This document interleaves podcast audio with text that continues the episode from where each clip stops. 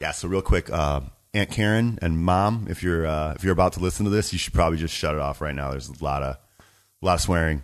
A lot of forward f bombs, Yeah. s bombs. Yeah. So just a disclaimer: All don't those. don't waste your time. Uh, Aunt Karen, you're not gonna want to listen to too much of this. All right.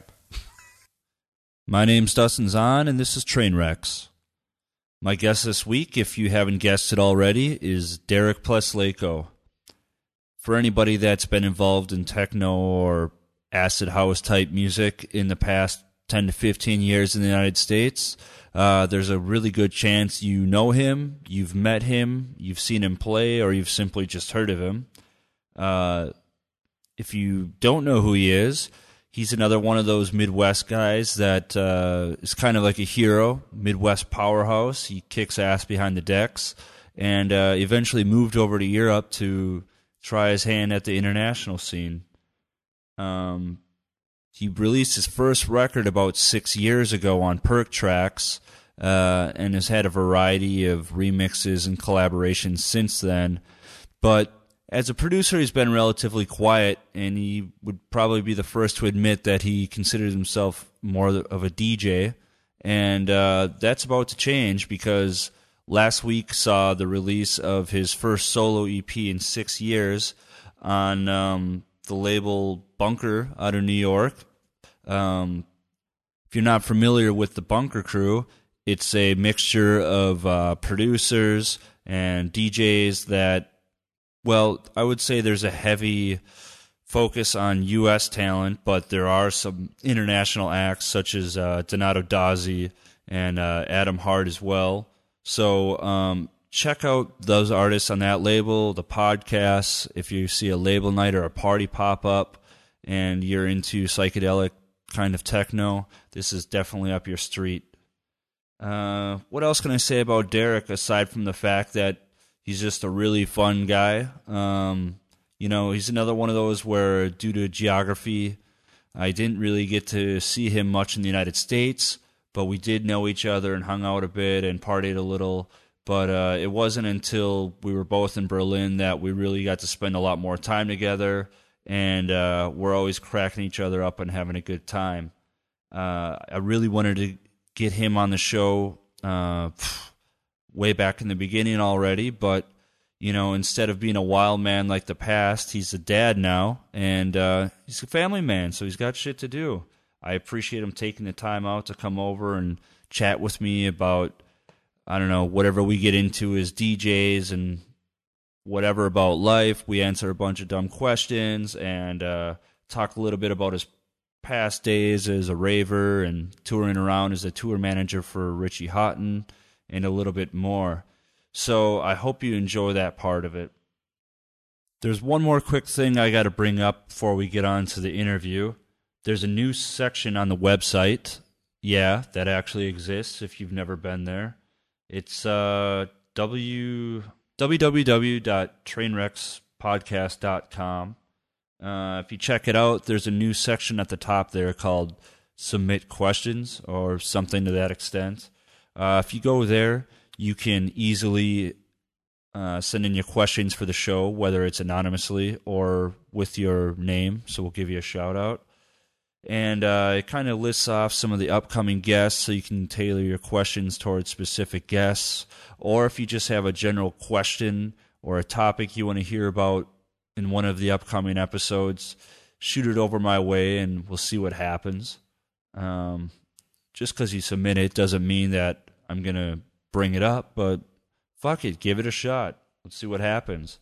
Uh, that's all. So enjoy this episode. Thanks. Checking. There we go. Here, I'll just get right on it. hey, how's it going?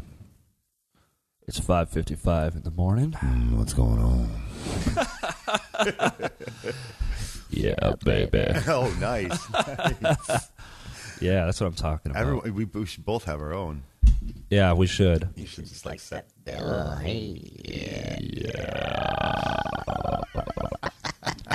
I'm sitting here with Derek Sweet. PlayStation. How's it going? Hey, or man, what's- PlayStation. sorry. It's, uh, you were warming up for that one, weren't you? yeah.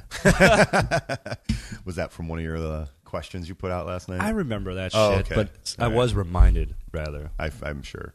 Anyway, yeah. So uh, just to kick it off, we were talking. Actually, we tried to start the podcast, and then this goddamn drilling started happening outside the minute that I was hitting record. Yeah, it was a little loud. So we dipped out and had some breakfast, and now we're here and ready to do this. Yeah. What what time you got to head out? By the way, Uh, t- I- by two thirty, I have to be gone. So all we, right, we got two hours. Nobody will want to hear us for that long, so we're probably fine. not. Probably not. They've already probably already tuned out. Yeah. if you're still listening, sitting here with Derek Plaslaiko. Oh, there we go. Sweet. So yeah, I, I was I was just telling Derek during our little lunch while we waited for the drilling to stop. Um, I had some crazy shit happen at my house yesterday. Um, I'll just go into the story. A little precursor um, for those of you who don't know. Uh, Berlin, as of May first, banned Airbnb to rent out like a whole apartment. Oh, I didn't know that. Yeah, that's that's what happened. Oh, So it's like if you if you have a two bedroom apartment or three or whatever, you can rent one of the rooms, but you can't rent out the whole apartment anymore. Because apparently, um, there was like just in this neighborhood or city alone, there was like twenty five hundred apartments that nobody actually lived in. Right. They were just holiday apartments. right. So that you know, and it was actually causing the rent to go up for everybody in Berlin. So this was a good thing. The law went into order May first. However, it's May fourth today. May the fourth be with you, as we were saying. uh, yesterday on May third, two days after the bill passed, some dipshits decided to protest uh, outside my house. Um, problem is, is uh, you know, I'm. I, there's six floors to this building. There's two apartments on each floor, or flats, Right. in European language. Yeah. Uh, so on the fourth one, uh, there's one of these places that a company owns that just does full time Airbnb. I was never really big on these people. Like just this weekend, we had these two drunk Australian girls in the elevator. They're like, "Where do we go? I don't know," you know, and all this shit. So I, I was totally over this thing. I, was not into them. Nobody in the building really liked that they were here. But anyway, around uh, like four o'clock yesterday, I, I hear some noise outside. I'm like, "What the fuck?" And there's always a lot of tourism in the market and everything Sure. that's going on on the street. So Oh yeah, yesterday was Tuesday, so the market was going. yeah, it was just chaos anyway. Yeah. I look out the window and there's like, you know, at that point, maybe 50 people out the window, and I'm like, they're definitely not here for me. You know what I'm saying? So. Um, I'm, I'm trying to figure out what the hell's going on, and it keeps. They got these like makeshift banners and flags, and in, in Berlin they protest all the time, Sure. right? So, and it was just after May Day. I, I didn't really know if it was a political thing, but all I know is it was kind of annoying me because I was after the May Day festivities. As I was telling you, I promised myself I was going to buckle down and Yeah. get shit handled, and uh, so I'm sitting there and it, it doesn't stop for like 20 minutes. And I'm like, you know what? I'm going to walk down to this Turkish market, which is basically a farmer's market, and get my veggies and stuff for the, for the next couple of days. And hopefully by the time I'm done, this shit show will be over. Yeah. Well, I, I, I open my door and I go downstairs, and in the hallway, there's just these random fucking people with bandanas and masks and shit running in my hallways. I'm like, what the fuck, you know? So I was starting to get a little angry, and I walk outside, and there's people, they kind of wedged my door open. That's like a security door. And um, I said, all right, well, I'm going to close this fucking thing because I don't want any more of these strangers in my building. I'm super protective of it. Sure. And I know my neighbors, and a lot of these people travel all week for work and stuff. So I close it, and I'm starting to walk away towards the farmer's market. And this activist comes up and grabs me, like, you know, two minutes later, she's like, did you close the door and lock it on us? I'm like, I didn't lock the door on you guys. I just closed it. She's like, why? I'm like, because I don't want you in my fucking building. That's why. You know, I don't know who you are. Right. And she's like, You got well, they can't get out. And then I look, and then they're like, uh, all of a sudden I turn around, and uh, you know, these windows. There's people jumping out of the windows and shit, and breaking like the ledges and stuff. I'm like, Holy what the fuck is going on now? So I'm like, I got to get this door open. I go up and I try to open the key, and some fucker took super glue or whatever and glued the lock shut. And I'm like, well, the the the lock is glued shut, and they're like, well, you did it. You glued the lock. I'm like, why would I glue the Yeah, lock right. to my own fucking house? Yeah. And they're like, well, blah blah blah, and I'm like, well, the lock's glued. And they're like, well, we didn't do it. I said, I didn't say you did it, but someone did, and I Right. can't even get in my own building. Right. And like people were getting frustrated, and then one of the activists, or so they're called, uh, from the inside, just got pissed off and jerked the door so hard that he ripped the the lock open. and well, now the door is yeah, open. right. As I found out. Yeah, and um, so then I went in the hallway, and it's just chaos. There's probably like in that twirling spiral way. Yeah, There's like 20, 30 people. just all up and down the floor. Yeah, and I'm like, dude, this is fucking chaos. This has got to end. Trying to figure out what's going on. And I knew the girl across from me, she was home. So I'm knocking on her door, like, what the hell's going on? She's like, I don't really know. There's flags over my windows and people are going crazy. And so the, the bat that I Wait, hold on, hold on, hold on. So those flags that from the video that you had or whatever that. So it wasn't someone in the building that put those up. The the protesters got into the building. And That's put what I'm those getting flags to. So, as I'm talking to her, the story fills out. These people, uh, you know, these are these people that wanted to protest the Airbnb taking over right. the market, taking over the city. Which, however, they're protesting something that a bill was put in place two days before that actually supports their cause. So it's kind Right. of redundant. You Right. know what I mean? And um, so then what happens is, but you know, these people are going crazy, and she gets locked out. So like, finally, I'm like, fuck it, and I, I grab the baseball bat that I have Right. in the hallway, and I bring it out, and I'm pissed off. Of course, I wasn't going to hit anybody, but these Germans haven't seen anything like that. So like, what the fuck? So all of a sudden, like on my floor, they're like staying a floor above and a floor below, but they're kind of yelling down, like, "Whoa, whoa, what's going on?" I'm just like. I want you guys out of my fucking building. They're like, well, don't you support our cause? I'm like, of course I do, but there's already a law that supports us now. Why are you Right. here? And they're like, well, would you like some literature? I'm like, no, I don't want any fucking I want you literature. out of I my want, building. Yeah, and they're like, well, why do you want us out? I'm like, because you broke into my building. You know what I mean? Like, you don't belong here. That's breaking and entering. We have a no bandanas over the face policy. Exactly. There's this entering the dipshit that was like wouldn't come down the stairs, but he's peeking his head down the stairs. He's got a red ba- or a yellow bandana and these like red heart shaped glasses, trying to like talk sense to me, and I'm I'm just fucking irate. And then at that time, the girl, the draft from the the wind from the summer. Closed the girl's door shut on me, the the neighbor girl. So now her she was locked out of her flat because it was locked. Oh, man. So now there's this chaos going on. I'm trying to get these people to leave, and I'm trying to get her door open so the locksmith doesn't have to be called. which Sure. Obviously, he's coming anyway because they broke the fucking locks. Um. So long story gets longer. Uh, you know, it starts off kind of mellow, out, at least outside, and they're like, "We're we're doing this," you know, announcing their thing. But then it gets crazy, and uh, I posted a video of it on Instagram. At this point, there's maybe like a hundred plus people, and like they start fighting the cops and beating the shit out of each other. And like there's that car down there, I didn't see it, but there's footprints all over the car. I think somebody was jumping all over on the car and stuff. Whoa. And it gets really fucking out of hand. And the thing that I forgot to mention is while I'm talking to these people in the hallway, trying to get them to get the hell out, Yeah. they're like, "Well, why do you want us to leave?" I'm like, "Because I don't know you people. I don't trust you. You're covering your faces, and like this is people's homes. You could break into homes. You could break into mine. Right. I got a, I got expensive shit in here. I got all my records and stuff." And they're like, "We're not here to break in your house. We're here to protest." I'm like, "Probably, but what's to say you won't come back?" They're like, "We wouldn't do that." And I'm like, "Do you even know these people?" And Right. then they're just looking out at each other like nobody said anything. I'm like, of course, you're all dipshits from the internet that are like, you know, anonymous or whatever. Yeah. I'm like, so you're gonna vouch for people you don't know? I don't think so. Yeah. So it's like, what's to say that even if these protesters are legitimate, they could go to the bar and be like, dude, I was at this protest in this building, and it seems like there's some expensive shit in there. And then some guy overhears them at the bar, and then they come and rob the fucking place. You know what I mean?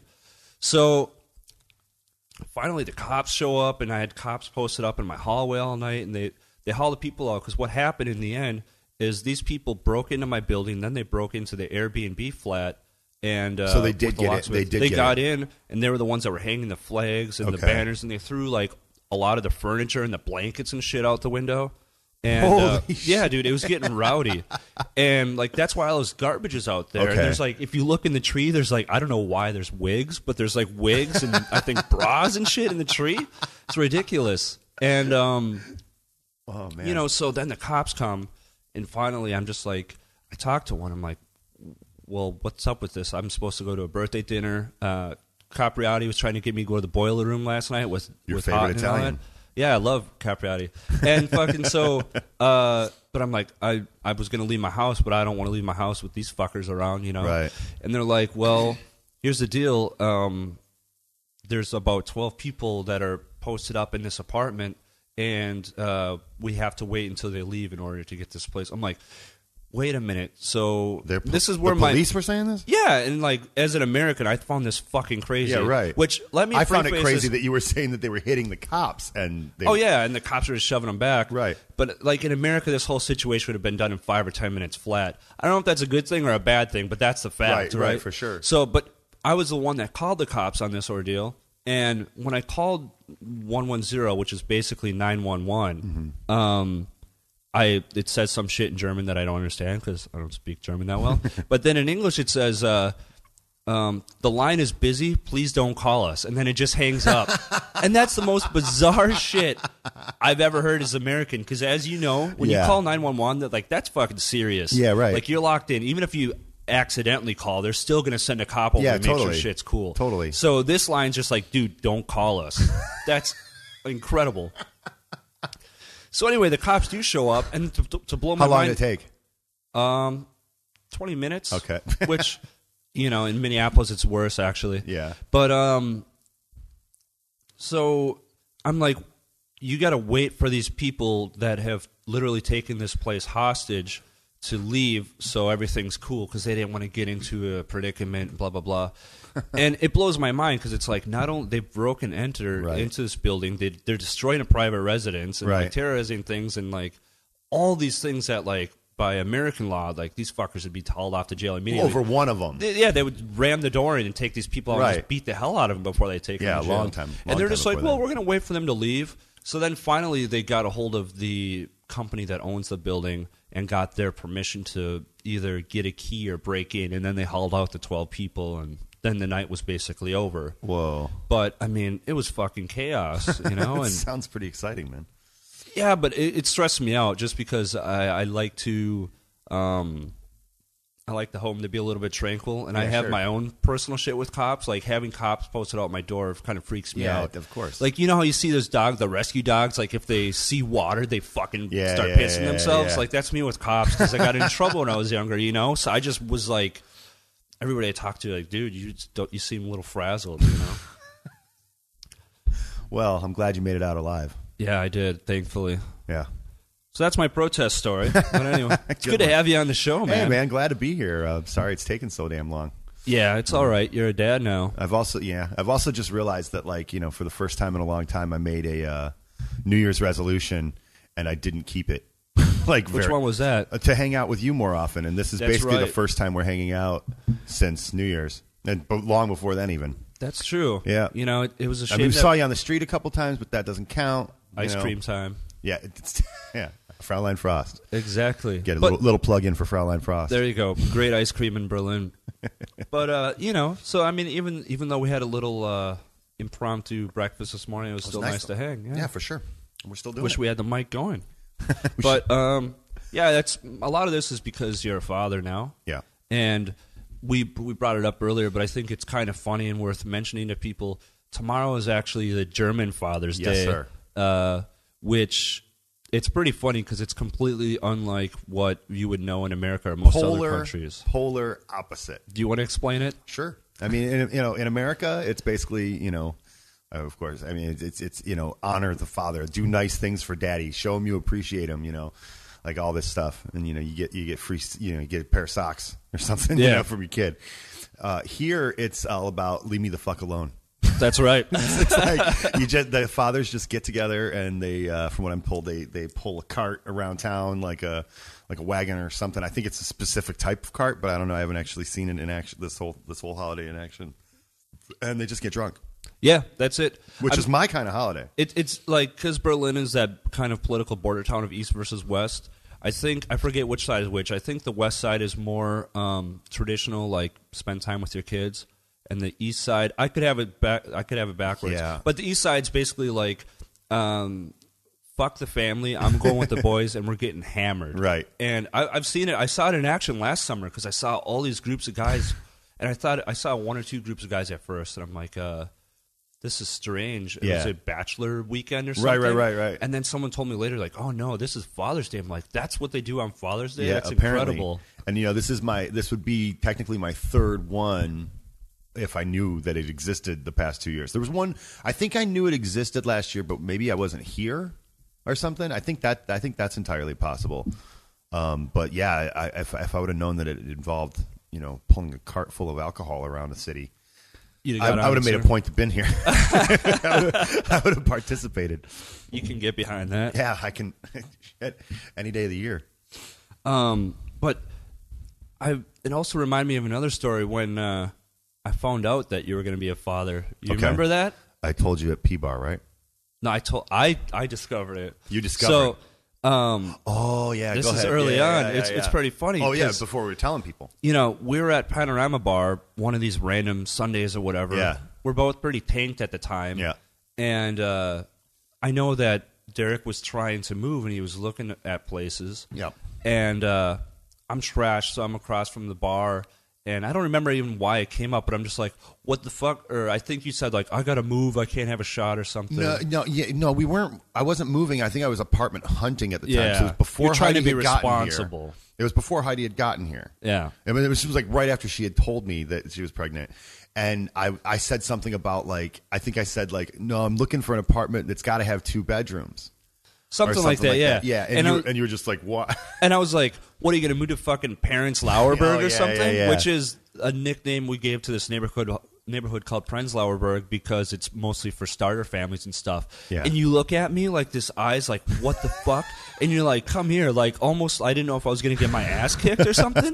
and I'm like, I "Come over." I'm like, "What?" He's like, "What do you know? Who told you?" Like, what? I was I was like, "What- "Dude, what what's going on?" He was all serious and like very inquisitive. What the fuck? like who told you? And I'm like, what? I'm like, wait, a- wait, are you going to be a fucking father? Like, I totally was just joking around. Yeah, right. Because this was, I don't know, a month or two after. It wasn't because usually wait till like three months or something. Yeah, right? no, yeah, totally. I mean, she she had Heidi had known for uh, my wife. She had known for um, like a month, and she kept it from me. She didn't tell me. So Yeah. like she uh, but she wanted to tell me in person. Yeah. Um, which and the way she did it is unbelievable. But um, I've told the story a million times. But nonetheless, um, yeah. So it's like we find I found out early June that you know we got to find an apartment ASAP. Stat, yeah. You know, and so this was like before my birthday at the end of June and everything, and then and yeah, she was and she finally moved here on like July twenty first. So we signed on. I mean, it must have been it must have been like a week after she told me. Like, Yeah, I mean, it was really Yeah. sudden. Because I, the way that you put it, you were like nobody knew, and I was just fucking around. I mean, so- Gla- Glazer knew Schmidt, Josh Glazer. We- yeah, you were like, "What Glazer tell you?" Yeah, I, I probably. I probably You know, was like, shit, did Glazer tell you? Um, and Raymond knew because uh, because we wanted Raymond to know because before Heidi had moved here, Raymond's our favorite bartender at P Bar. Um, if we, we we wanted Raymond to know because if for some reason Heidi, God forbid, like lost the kid, Raymond was going to have to be like serving me the alcohol to like numb me, Keep you going, So he yeah. should know that. that- so Just that- keep it steady. And then we told Kate Coffee, and that was I think as big as the club got, like right off the bat. But that Yeah. was only because Heidi wasn't living here, and, and yeah, we just Well, yeah, that you're just supposed to keep it quiet first. yeah, for sure, know? for sure. But so anyway, since then, uh, you know, our late nights out together have almost come to a standstill. Pretty much, man. But you know, it'll pop up at some point. Yeah. Uh, I still made it out. Actually, no. For your bachelor party, we we hung out all night. Yeah. How late? I can't remember how late you stayed.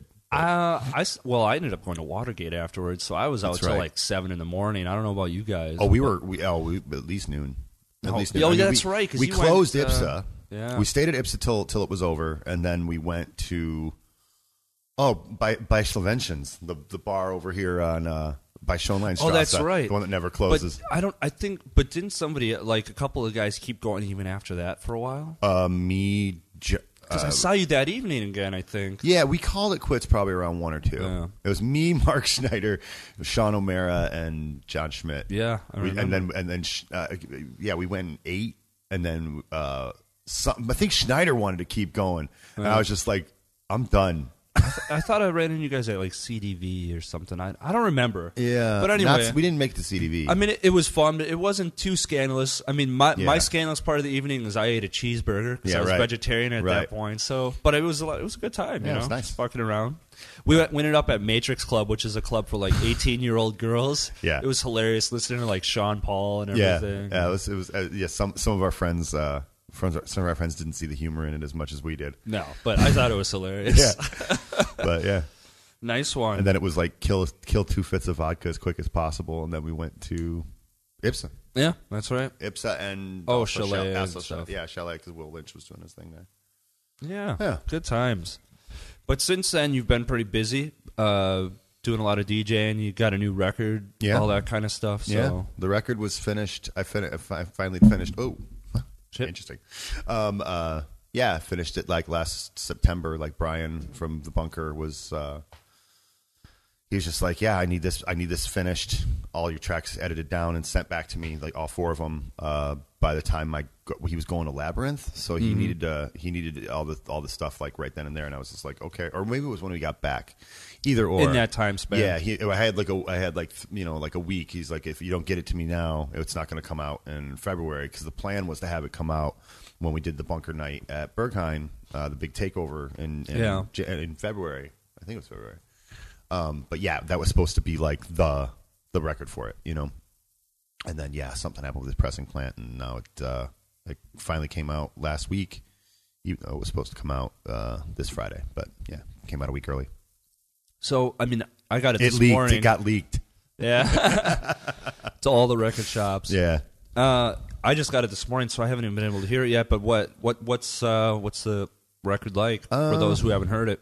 I mean, it's four tracks. It's the first time I've uh, I've done um, a full EP on my own with like, you know, either no remixes or at least someone like you know, like Hard Vision uh, Nathan, who we lost this morning. Man, he Oh, he left today. He moved. Yeah, I knew he was I- taking I, off, I, I, wanted to drive him to the airport even just to see him off. Damn. But yeah, we lost our our or LIP, live in peace, Nathan. Yeah. Since he's yeah, so he moved back to he moved to Windsor. But I'll see him in anime. Anyways, like um, on my EP for Perc Trax, like what, like almost six years ago. 2010, yeah. Yeah. So, Um, he beefed up the kick for me and everything because I was like, I made the track with like this really stupid kick. He's just like, you don't want to like, you know, tune that down a little Perk bit. or the new record? no, the old, the, the no, no, t- Nathan. Oh, okay. So Nathan kind of got in there, and then and then he basically like boosted all the levels and like ran ran it through like you know just where everything sounded like it basically he turned it into what I thought it had already sounded like. Okay. you know what I mean? Like Yeah. uh, like completely unmastered. Like, or oh, that's what I wanted. That's exactly what I wanted, and that's what I thought it sounded like. But then I listened to his, I'm like, oh, this is way better. Mm-hmm. You know what I mean? So you know, shit like that. And so it's like this was the first time that literally, you know, the only thing anyone else done was the mastering, and and you know, you've you've seen what a novice I am in the studio. So for me, this is kind of a big deal. No, I mean, but know? uh, listen, man, I've put out forty records probably, and it's still a big deal when com- one comes out for me. Yeah. So yeah, especially to have like your record that's like one hundred percent you. That's a Yeah. pretty big feeling. So Yeah, for sure. And I, I did it the way I wanted to. It's like you know, it's four very different tracks. Mm-hmm. You know, the first one's like kind of like kind of noisy, acidic, like almost like I don't know, like Theo Parrish doing techno or something like that. Even though I'm not comparing myself to Theo Parrish, but you know what I'm saying, like Yeah. that, would- that in that style or whatever. in that vein, yeah. And then the track after it is a track called Dark Times, and that's like you know kind of deep and dubby or whatever. And yeah, I'm not I'm not so into that one. Um, and then but Brian liked it, so um, and then um, Unhinged is on B one. That's like uh, like kind of I don't know. It almost reminds me of like remember uh, EBE, guy from like West Coast, like kind of like dare I say Mm. tech house guy. Like I don't know, like back at the time when like Kit Clayton and um, It doesn't ring a bell, but maybe if I you- heard something. You dig these records, like for sure. I mean, they're they're they're. But yeah, either way, just you know, just kind of For techy. some reason, and- I keep associating that to like OCH or something, even though I'm sure. yeah, no, that's way completely too new. This guy, Yeah. EBE would have been like the '90s, like late '90s. Okay. Um, and that's that one kind of reminds me of that, and and um, and then there's in the clouds, the last track, which is basically just a bunch of toms, toms and snare rolls. That'll work, man.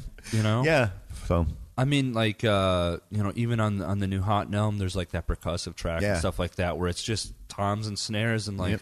that shit, or even like some of the new Matrixxman stuff. That really, that's even though it's like or fucking you know a Jeff Mills jam out on the 909. That stuff will to to the end of times always do the trick, Right. You know, I mean, obviously some are better than others, Yeah. but you know. definitely.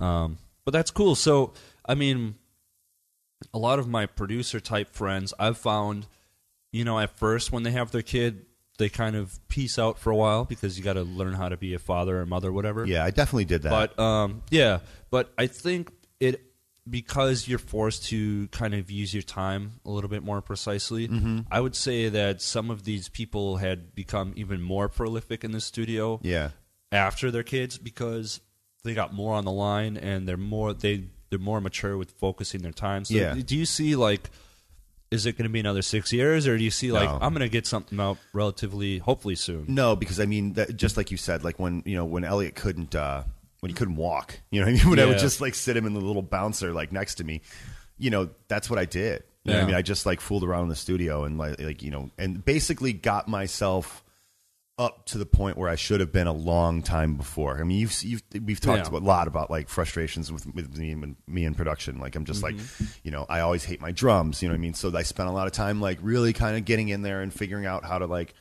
you know, lay the drums out so it doesn't sound really super muddy and, and also not super clean. You know what I mean? Like just I don't know how many tracks Finding to run it on and everything. Yeah, you know, uh, which I w- could never ever do before. So like that, I spent a lot of time doing that and. Yeah, I don't know. I mean, none of these, none of those tracks, none of these tracks were written during that time. But it was, I don't know. I just used it all for like learning, you know. And he was, and he was, you know, he was cool with it. I think. Yeah, yeah. I don't know. He's like, just sat there and you know. Well, you know, later on in life, he's going to hear like he'll be out in Gorlitzer Park or something. You got the hippie drum circles going on, and be like, "Why does this strike a chord or something?" Well, that's what he did on Mayday. It'll he be- went yeah. right to the drum circle. There you go. Serious. you know. There's that. There'll be that like nostalgia, Yeah. like uh, you know, like the first time you like you smell someone smoking weed when you're in high school or something. Like, dude, I've smelled that smell before. Maybe it's your crazy uncle or your dad or something. You're just like. This rings a bell. I don't know why, but Right. you're like, this was around a lot. That's up, or is that just me? I don't know. But anyway, Yeah, right. But yeah, so um, you got the record out. Yeah. You were were you just back in the states again for I've been or- I've been in the states um, a lot in the past like eight months or so. Um, yeah, I think I've been back six times in the last eight months, Damn. something like that. Like you know, because the wedding we got married in in October, Yeah. so it was like yeah, from the end of oh, that's why I had to finish the EP because I was I had to leave to get go get married. Yeah. That's why he needed it. Anyways, uh, yeah. So the, and, and yeah, I've just been I just keep going back for like these weekends and stuff because it's kind of hard for me to. to go for a period of time. Yeah, you know, it's not fair to Heidi. You know what I mean? I, Of I- 'cause course. then she- You're you a family man now. Yeah, And I mean. I, maybe maybe you disagree, but for me, I find it kind of harder. The longer I'm here, it's harder for me to go back for longer periods of time. yeah, Um, it's not that I'm like now anti-America or something, but it's like if I'm away for too long, I kind of feel like I'm almost on a vacation I shouldn't be on, and I'm spending money that I don't need to be spending. Right. You know what I mean? Like a lot, like my friends personally, a lot of them have kind of like moved on and they got shit going on, Sure. whether it's kids or whatever. So like if I go home, I'm like, yo, I'm here to hang out. Everybody's like, that's awesome. But I'm busy. You know what I Yeah. mean? And you're just kind of like, well, then you're sitting around mom's house, like, Yeah. looking at your phone. it's totally what happens with me. You know, and Yeah. it's and it's great to hang out with mom because you know, Of I- course, I- yeah, but- you know. But I, yeah, she's got like two dogs and stuff, and I'm just like sitting around her living room watching CNN or MSNBC, like waiting for her to get Mm-hmm. Home. I got no car. You know, Yeah. I'm in the burbs. You know what I mean? It's like, yeah, it, it can, it can it ends up getting a little bit rough. It's- Plus, it's like you nice. said, it's like everyone I know from Detroit that, that I was like friends with, like growing up or whatever. They've all moved. You know what I mean? Like there, a lot of them aren't there at all. You know, Yeah. so I mean, I still got like a good handful of friends. You know, Sure. there there and everything, but they've all got their own shit going Yeah. on too. You know, And it's great to have that downtime, but like Yeah. you know, as you're into your 30s and, and forward, you're just kind of like, oh man, I I actually have shit that I should be doing Right. back home or whatever. So. Right. But um, so I mean, it's it's obviously safe to say then that like still your your biggest market demographic crowd would be more for the states or at Yeah. least the amount of gigs and yeah, I would say that. I, mean, I think now that you you have this record out, it could definitely help because like Bunker is uh, it's impressive how they built it up just from like the weekly in New Yeah. York. Let's say what was when did it start? Thirteen years ago, uh, or was it even longer? close. Uh, I think might maybe a little bit longer than that because I think the ten year was. I think the ten year was 2013. So yeah, I guess Yeah, it's, about- it's about that. Yeah. Yeah. So I mean, I should know that. but I, yeah, but I mean, I really feel like since the tenure that as a organization, click group, whatever, it's it's really blown up. yeah, the label the labels really helped that a lot. I think. You know. You know, I mean, like you have uh, you guys in the states have a, a great core of people, Yeah. Carlos and Mike and yourself, etc. Patrick Russell. Exactly, a lot of good DJs, and then you got like Donato, the master, and, Right. and, and from Italy and shit like that. So I mean, it's it's a good group, and uh, it's it's relevant to what's going on right now. So I Right. mean, I I think it can only go forward. You know what I mean? Yeah, yeah. I mean, we'll see. You know, I, I, I think it. I, I, I, yeah, I don't know. I, I definitely. Uh, I mean, I've got. A, I'm already working on the next EP for for Bunker. So Nice. there's there's two tracks. There's one track that Brian def- that he said he, he definitely wanted, and then one that he thought was pretty close. So, Awesome. But yeah. But then again, I haven't worked in the studio for a couple weeks now. Again, so Well, you just gotta get. You got a little bit of time before it goes full on summer. yeah, sure, sure. But I mean, so um, I know, like as a DJ, you're still you're buying still a shitload of records. Uh, you're still fully. The hell was that? Still fully into it, but um, somebody threw something down from the thing. the, But- they're back. yeah, they're back again. uh, but yeah, like buying lots of shit. Like what? Uh, I mean, if you you've always kind of had, I don't want to say like the Derek Plaslaiko sound, but it's always kind of had a foot in like the whole acid star sort of Yeah. like Detroit style. Uh, but I mean, like, is there anything especially at the moment that you like you really feel like you're into, or maybe is like the next thing? Are you kind of just sticking to your roots, or Um, I mean, you know, uh, I've never been one for doing that. You know what I mean? Like figuring out like what there was going to be. Oh, stuff like this is going to be huge. Like if I if I were to or say but I that mean, do you have a feeling or I, fe- I have a feeling that there's going to be a lot more electro coming out, um, like real electro. Mm-hmm. I think that seems to be the uh, the, the trend. I've- you know what I mean? And which I was bitching about it like two years ago. Yeah. And now it's like I'm, I'm, some people are doing it really really well. Like there was that that uh, like Bor- I think Boris from Conforce like did Mm-hmm. did something under, under a different name that sounded almost like Autechre-ish. Like Yeah. I, I bought it. I just can't remember what name it was under. Um, I don't remember that- either, It was like a few. It was like a couple. It was a few months ago. I opened. Well, did- I, I'd opened a podcast with it, but it's so good. And um, but then there's you know, other ones that are that seem to be coming out, and I'm just like, oh, this is just trying to fill a void. you Sure. know? But I mean, I still like, you know, I think ERP is pretty fucking Sure. awesome and stuff like that. Like, uh, you know, it used to be, I feel like maybe around 2000, it wasn't that hard to find decent electro, in my opinion. Yeah. Um, and then, of course, when the electroclash thing came, it Right. got so fucked up that Sure. nobody even looked for good electro anymore. Right. And uh, I think like one of the only guys that was really making it was Matrix. yeah, basically, you know what I mean? Like, yeah. you know, I mean, it, him and uh, oh god, was oh, who's Carl Finlow? Who's uh, he? Um, you would know his moniker. I can't. I can't remember what it was. What it was, but his real name was Carl Finlow. I'm gonna look it up. Yeah. But um, yeah, so I mean, basically, uh, I, I definitely see it coming back. And honestly, like whenever it gets played at the party, people are down with it. Oh sure. And like, you know, I don't like to get too stereotypical or anything like that. But I notice, like, especially at these parties where there's the electrodes and stuff, the girls go fucking crazy Yeah, yeah, yeah. for it. You know what I mean? And people are like, well, not all girls like the same thing. But I'm just saying, listen, the, the times that I saw it, like, they were more crazy about that than fucking house or techno Yeah. or, or dubstep or any of that shit. So- Women respond to bass, man. that's right. but and you know the thing is though is like I never would have imagined um, that uh, minimal would have blown up as big as it was. Sure. It makes sense.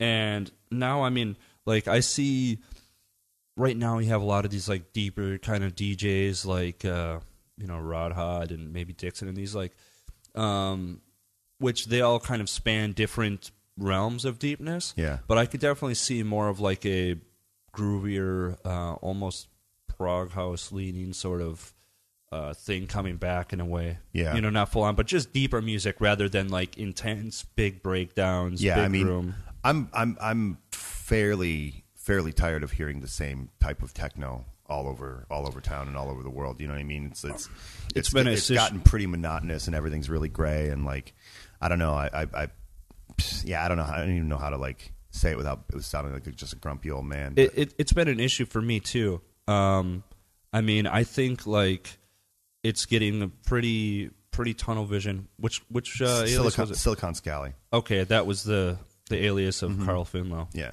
I don't. I got to check it out. It doesn't ring a bell off the top of my head. Yeah. But anyway, yeah. I mean, like, uh, that's why I was kind of asking if, like, because you're buying so many records and shit, like, if you're just like, dude, there's something that somebody's missing out on or whatever. Because a lot of it's either like this uh, really dark tunnel vision Right. techno or really groovy big room stuff, like you're gonna buy on Beatport or whatever. But I mean, yeah, there's- I mean, I mean, in terms of techno, I've been really liking Tensal a lot. Mm-hmm. Um, I think his st- like I, I don't know. I just I like his whole concept behind the records too. It's just like number one, number two, number three, number four, and like a title, Yeah. the same title. Um, the artwork, uh, the, like the, the, the packaging for his own stuff is really simple and stuff. Um, but it I mean it's just it's just really well done techno. You know, it, it's it's Mm-hmm. it's slick but not too slick.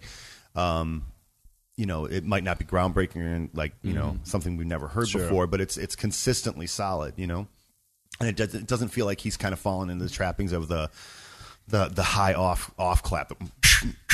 Yeah.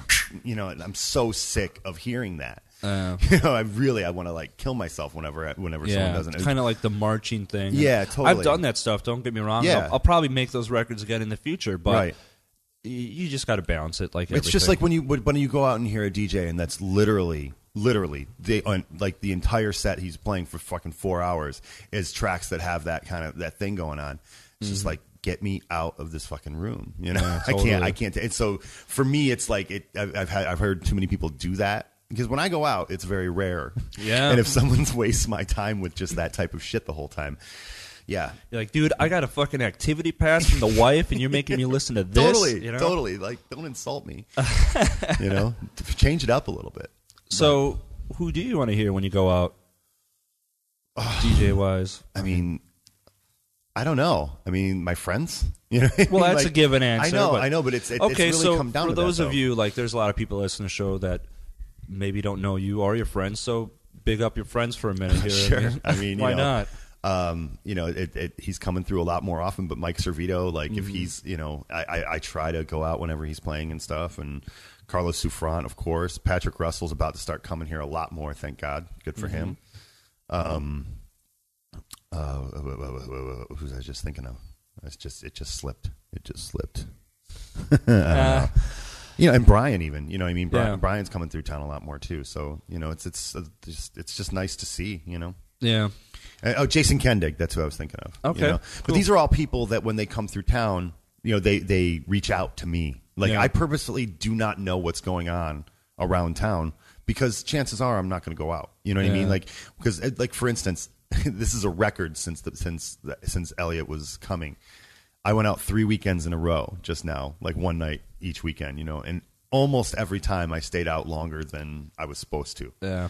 you know, and like, and then you know, then I'm then I'm hungover for the next like two or three days because it really takes It me hurts, that long man, to catch yeah. up now.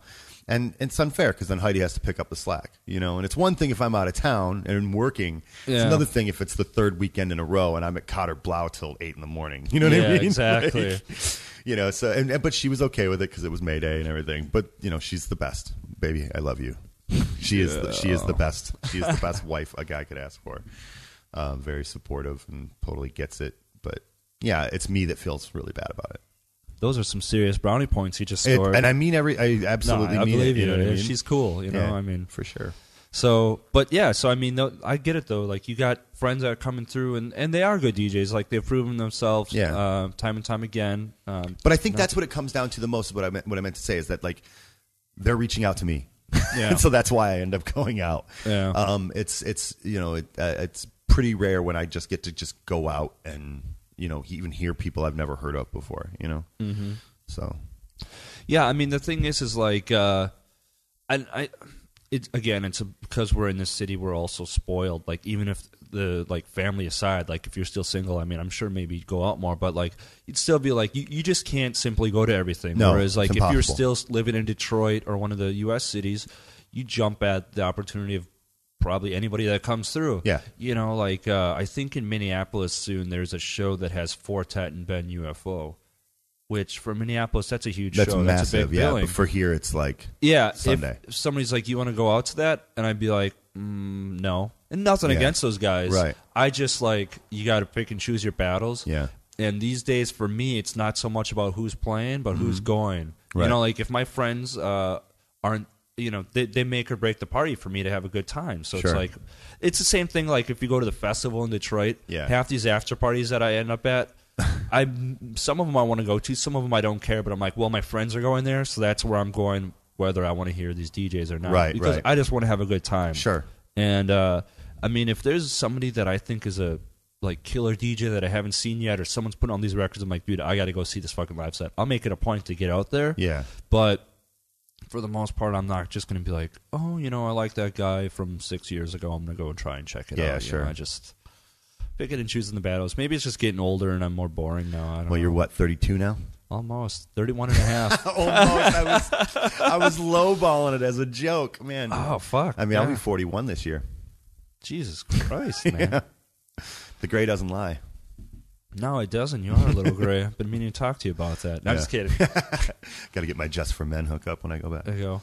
But yeah, I mean, as you were saying, like uh, it, it does take a little bit more uh, Yeah, it recovery hurts. time. Yeah, even even- I mean, even when it's just you know, even when it's just like me just being up, you know, late. You know what I mean? Like no, not even like getting super trashed or anything. It's just like, man, this it just you know, it's hard for me to reset back. You know, and yeah, I gotta you know, I, I, I've I've always been an insomniac anyway, so it's like you know, sometimes sometimes I'm going on three days in a row where I went to bed, I couldn't fall asleep till three in the morning, and then had to get up at like eight eight you know, or or earlier even. You know, it's just like I don't know, it just wears on you.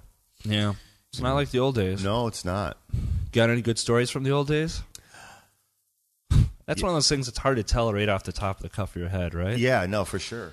Um, Because I mean, you, you had a, you know, for those It's who all don't know, hazy. you grew up in Detroit, going to the parties, your pant. You were the tour manager for Hot, and for a while you were playing fucking gigs all over too. So it's like every Yeah. weekend there was crazy shit going on. yeah, Is there I mean, something else I'm forgetting that's key worthy moments or whatever? Or? no, I mean, resident bunker, resident motor back in Detroit.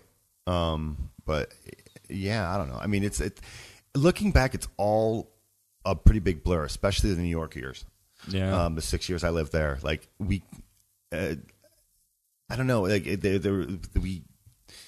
It's where I really. I, I mean, I learned to hit the gas pretty hard, like in in uh, Detroit, and even then was crazy. But things got way crazier. People started partying way longer, like when I when I was in New York, and then it would seem like people were starting to catch up to the level that I was at.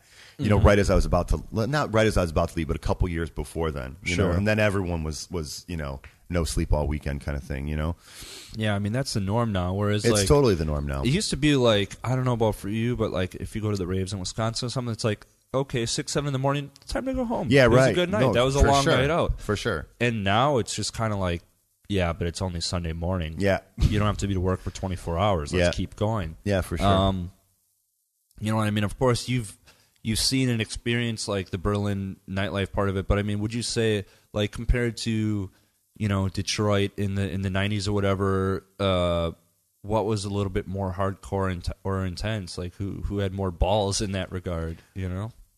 uh, as opposed to what? As opposed like, like Well, I mean, like these kids now, of course, they I'm sure they, they stay out way more because they have the opportunity to. Right.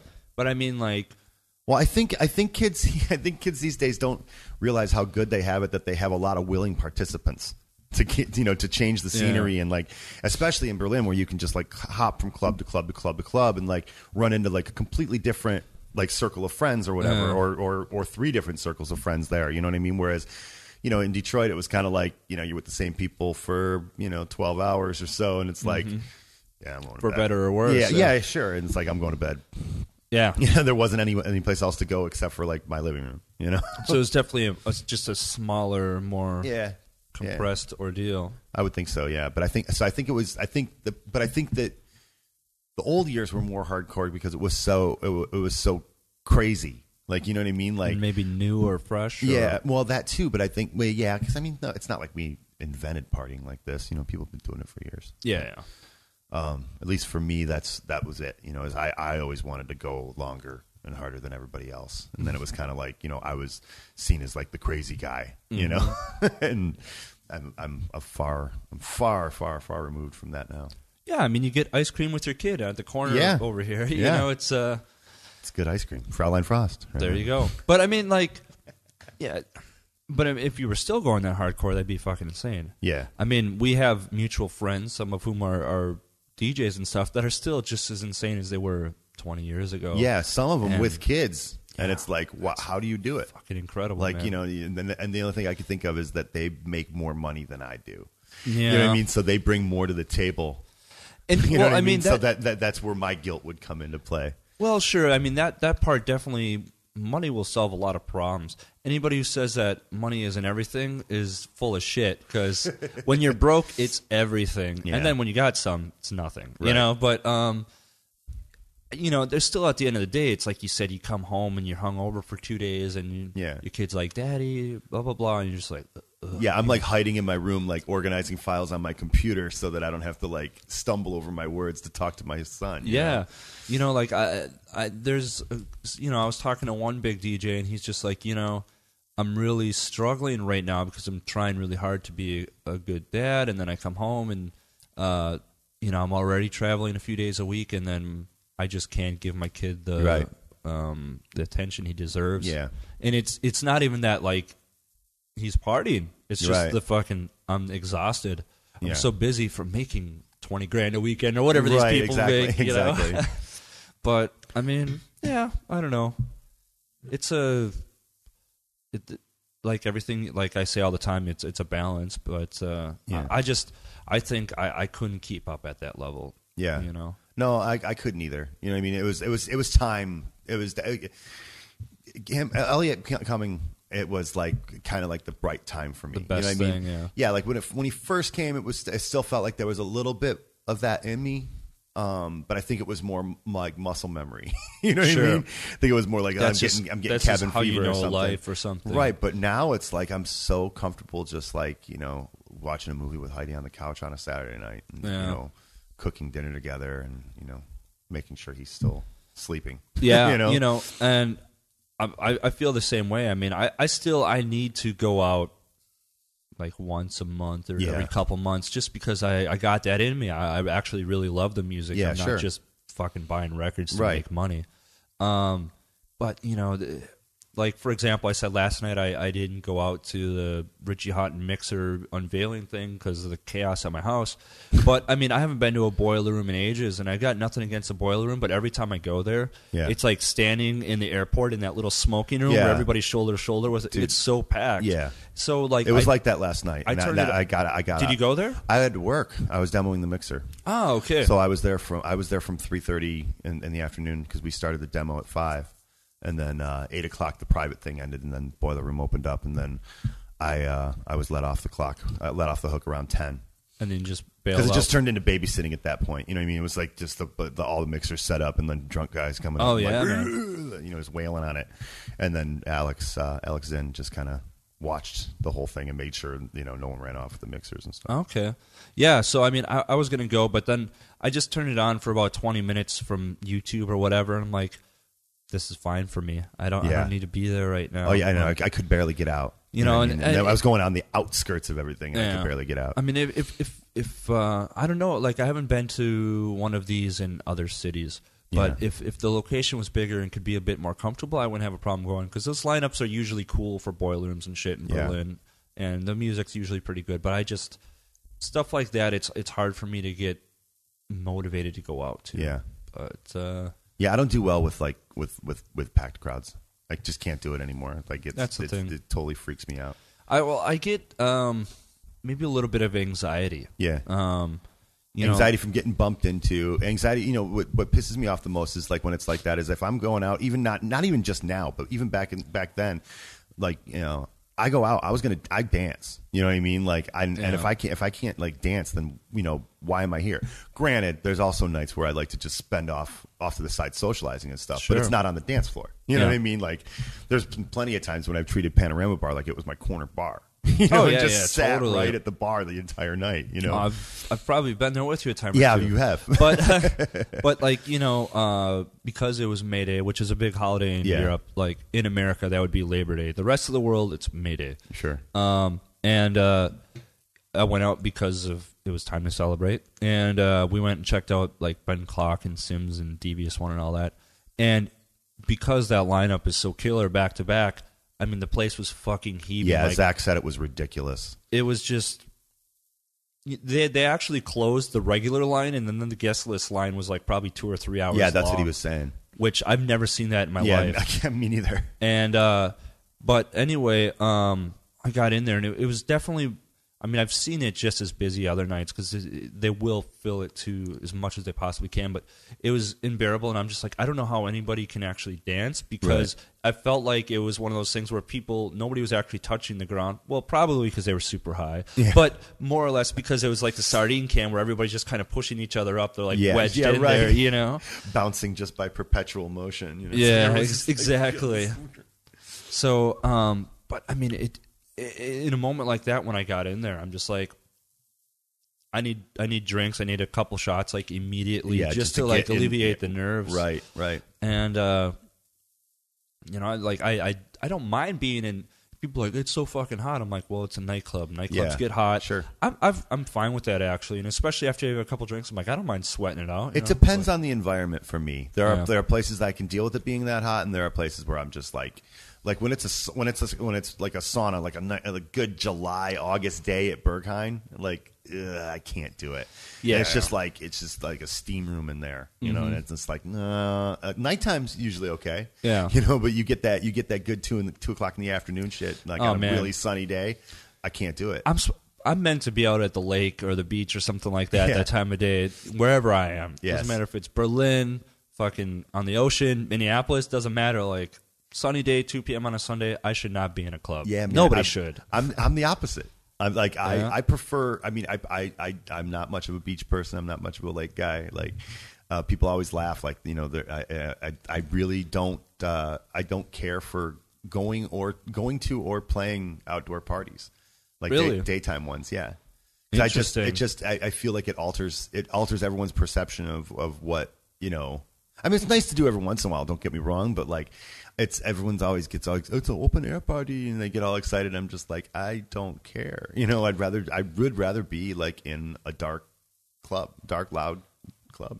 No, I hear you. I mean, like I typically, you know, I have always said that I'm I'm personally not the greatest festival DJ either. Um my sound's just better suited for the dark club or whatever. Sure. But the thing that I do like about festivals, or at least when they're not shitty, Yeah. is um people are they're in good spirits at least at those things, and it's Yeah. definitely a, like a positive vibe. Whereas sometimes you go to a nightclub, and I'm sure you've had these parties too, or raves where it's full, but nobody's really in like a excited party mood. They're just kind of like going through the motions. Yeah, And I mean that happens at festivals too, but Sure. I find more often than not, at least at the festivals, it's positive. yeah, That being said, I'm not the biggest fan of them either. yeah. I mean, I'm gonna find out this summer. I'm playing like a few of them now. So I mean, I'm doing Detroit again. Um, I'm doing Dimensions. I'm doing Dekmantel, and I'm doing uh, Nachtdigital, which just got announced. Well, those are some of the best festivals in Europe. Yeah, so I, I'm, I'm, it's a big, it's a big summer. You know, I'm, That's I'm, awesome. I'm really Congrats, excited man. about. It. Yeah, thanks.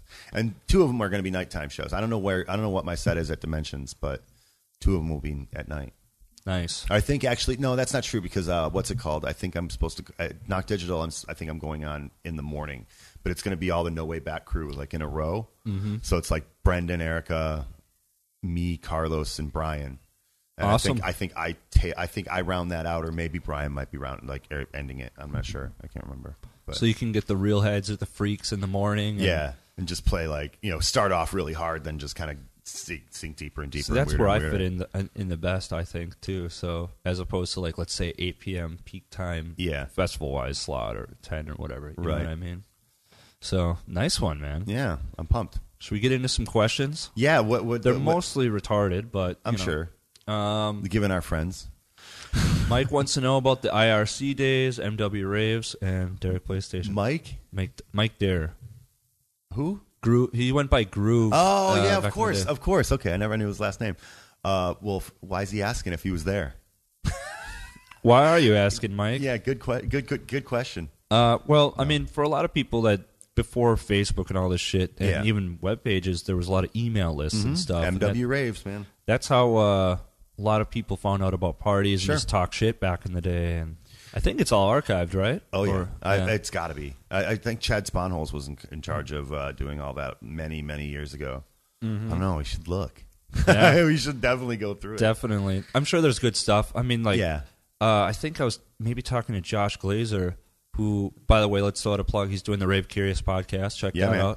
out. Um, I listened to his. Yeah, Yeah, yeah. I just listened to it too. I think uh, with Adam and Ida. And No, I was saying I was I was listening to the one that you did Oh, it for his. I, I I think we brought up Detroit Love anyway. Is what I was going to say. I can't remember. yeah, I don't remember hearing about But that Love. that was a message board. Maybe it was on his podcast, or maybe it was just out at a bar. Yeah. But uh, that was also pretty notorious for just shit talking. Yeah, and for, oh, it was, that, it was the, it was the epitome of it. Like that's all that was done on Yeah. there, and and people didn't get it that it was a joke. You know, it's like all these people would just like totally slag you if you were new, and like everyone would be coming on like if you were nice, Yeah. like, and then you'd meet the person. You'd have to get jumped into the gang, basically. yeah, basically, you know. But then you meet the person in a bar, and they're like the first one to buy you a beer. you Yeah, know? that's. A, I mean, I think a lot of what was was it rhythmic New York or Rhythmism. Rhythmism was that similar or was it more tame? it was way more tame. I feel like yeah. It was way more tame. New I mean, York's it, a little it- bit they, more, They, there was uh, Mm-hmm. still an acidic sense of humor on there, um, but it was nothing like Detroit. I mean, Detroit Love was known around the world because for, for because it was so negative. Yeah. you know, and it's like they come on there. It's called Detroit Love for one, so you you think it's going to be a bunch of Detroit ravers, which Yeah. it was, but it was like. The, the dirt, gritty, yeah, you know what I mean. And it was, it was, you know, a lot of people, uh, yeah, I, I don't know. I didn't, make, I didn't, I, I, I met a lot of, I met, a, made a lot of friends on there, but a lot of people really got the wrong impression of me just because of, you know, me, my, my persona on there, which I totally get now, but I didn't get then because it was like, no, it's, we're just kidding, you know? Yeah. But anyways, IRC, if we want to talk about it, Fuck it, why not? yeah, I mean, it was it was basically a chat room. It was, uh, Yeah.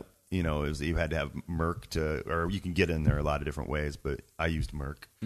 Um, and yeah, you just it was all it was instead of the email list, you can go on IRC and like talk, you know, one on one. And for you know, ninety nine, 2000, 2001 or whatever, like this was cool. You know, it was like a new way to reach all these. I mean, some of my, I met some of my best friends to this day because of like M- MW Sure. Waves. You know, Yeah, I mean that that's a thing that I kind of miss. I, th- I think what else when it's on the podcast, like, uh, or actually, you know what? It's it was the episode before this uh, with with Arl and Chimera. We were talking about it, and I said like, you know, the thing with Facebook, the problem is is that it's temporary. This shit just like uh, after 48 hours, you never think of it again. Yeah. Whereas this stuff is kind of archived, or it's like a community, so it's ongoing. Sure. Like what you said two days ago might come back and bite you in the ass. Right, right, right. Facebook, like I could call you out on some crazy shit today, and it wouldn't matter in two days. Yeah, right. People would be like, "Well, I, but they're they're cool, right?" yeah, know, they're so- fine now, right? Uh, anyway, I wonder if does IRC even exist anymore? Do you think I. IRC does. I mean, IRC will never go away. Um, but I, I don't I don't think that there's an MW Raves. No, I'm sure IRC there channel. isn't. So, um, let's talk about your first love, Dinty Moore beef stew. Gay coffee.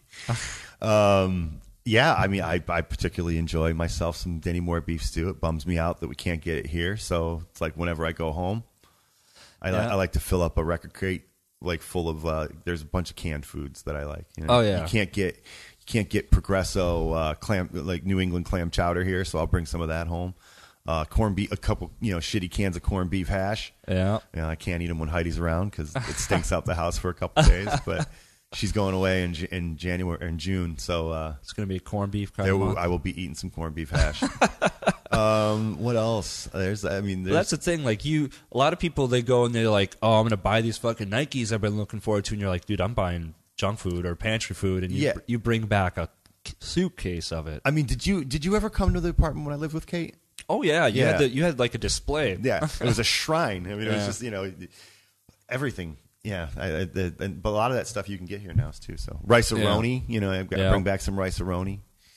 I like that shit. And yeah, so you know, but Heidi's the one that's teaching me. She's like, you know, you know, we can just do this, right? You know, we can just make this. Yeah. And I'm like, uh, And have what do you What do you mean? Can you get the packets of seasoning? Or, you know, But how, how do you do it? I don't understand. You know, and then she'll she'll whip up something. I'm like, oh man, you're a good cook. She's like, it's really basic. Uh, Adam Lee says, "Ask him about Kevin." I'm assuming Kevin Reynolds. No, Kevin Bacon. Oh, Kevin Bacon. Yeah, let's hear about it. I had a pet piece of bacon. Like we were.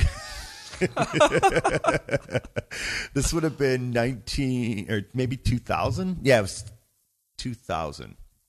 Uh, Rich's birthday party up at the lodge. He used to rent out this lodge. He did Mm-hmm. it three times, um, three years apart from each other, I think. And uh, yeah, we um, yeah, it's ninety yeah 94, 97, 2000. Yeah. Anyways, there's this place. Um, uh, on I guess on I seventy five when you're driving north from Detroit, called Birch Run.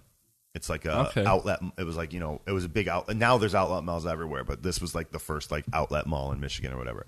And across the street from Birch Run is a restaurant called Tony's, and this place basically like you order you order eggs, bacon, and hash browns, and you get like this massive. I mean, they're they're it's overkill. It's like the the amount of wasteful shit that goes on at this place. It it's got to be astronomical because they give you. there's no way in hell you're going to eat all this food. So when you get a when you get when you order a side of bacon, it's like I'm not fucking with you. It's like 16 pieces of bacon. Jesus Christ. Yeah. So one of the pieces happened to be really, really, really, really thick. So, That's how I like it. Yeah. Oh Christ! I mean- someone's gonna chop that out. But but you know what I'm talking about. Yeah. So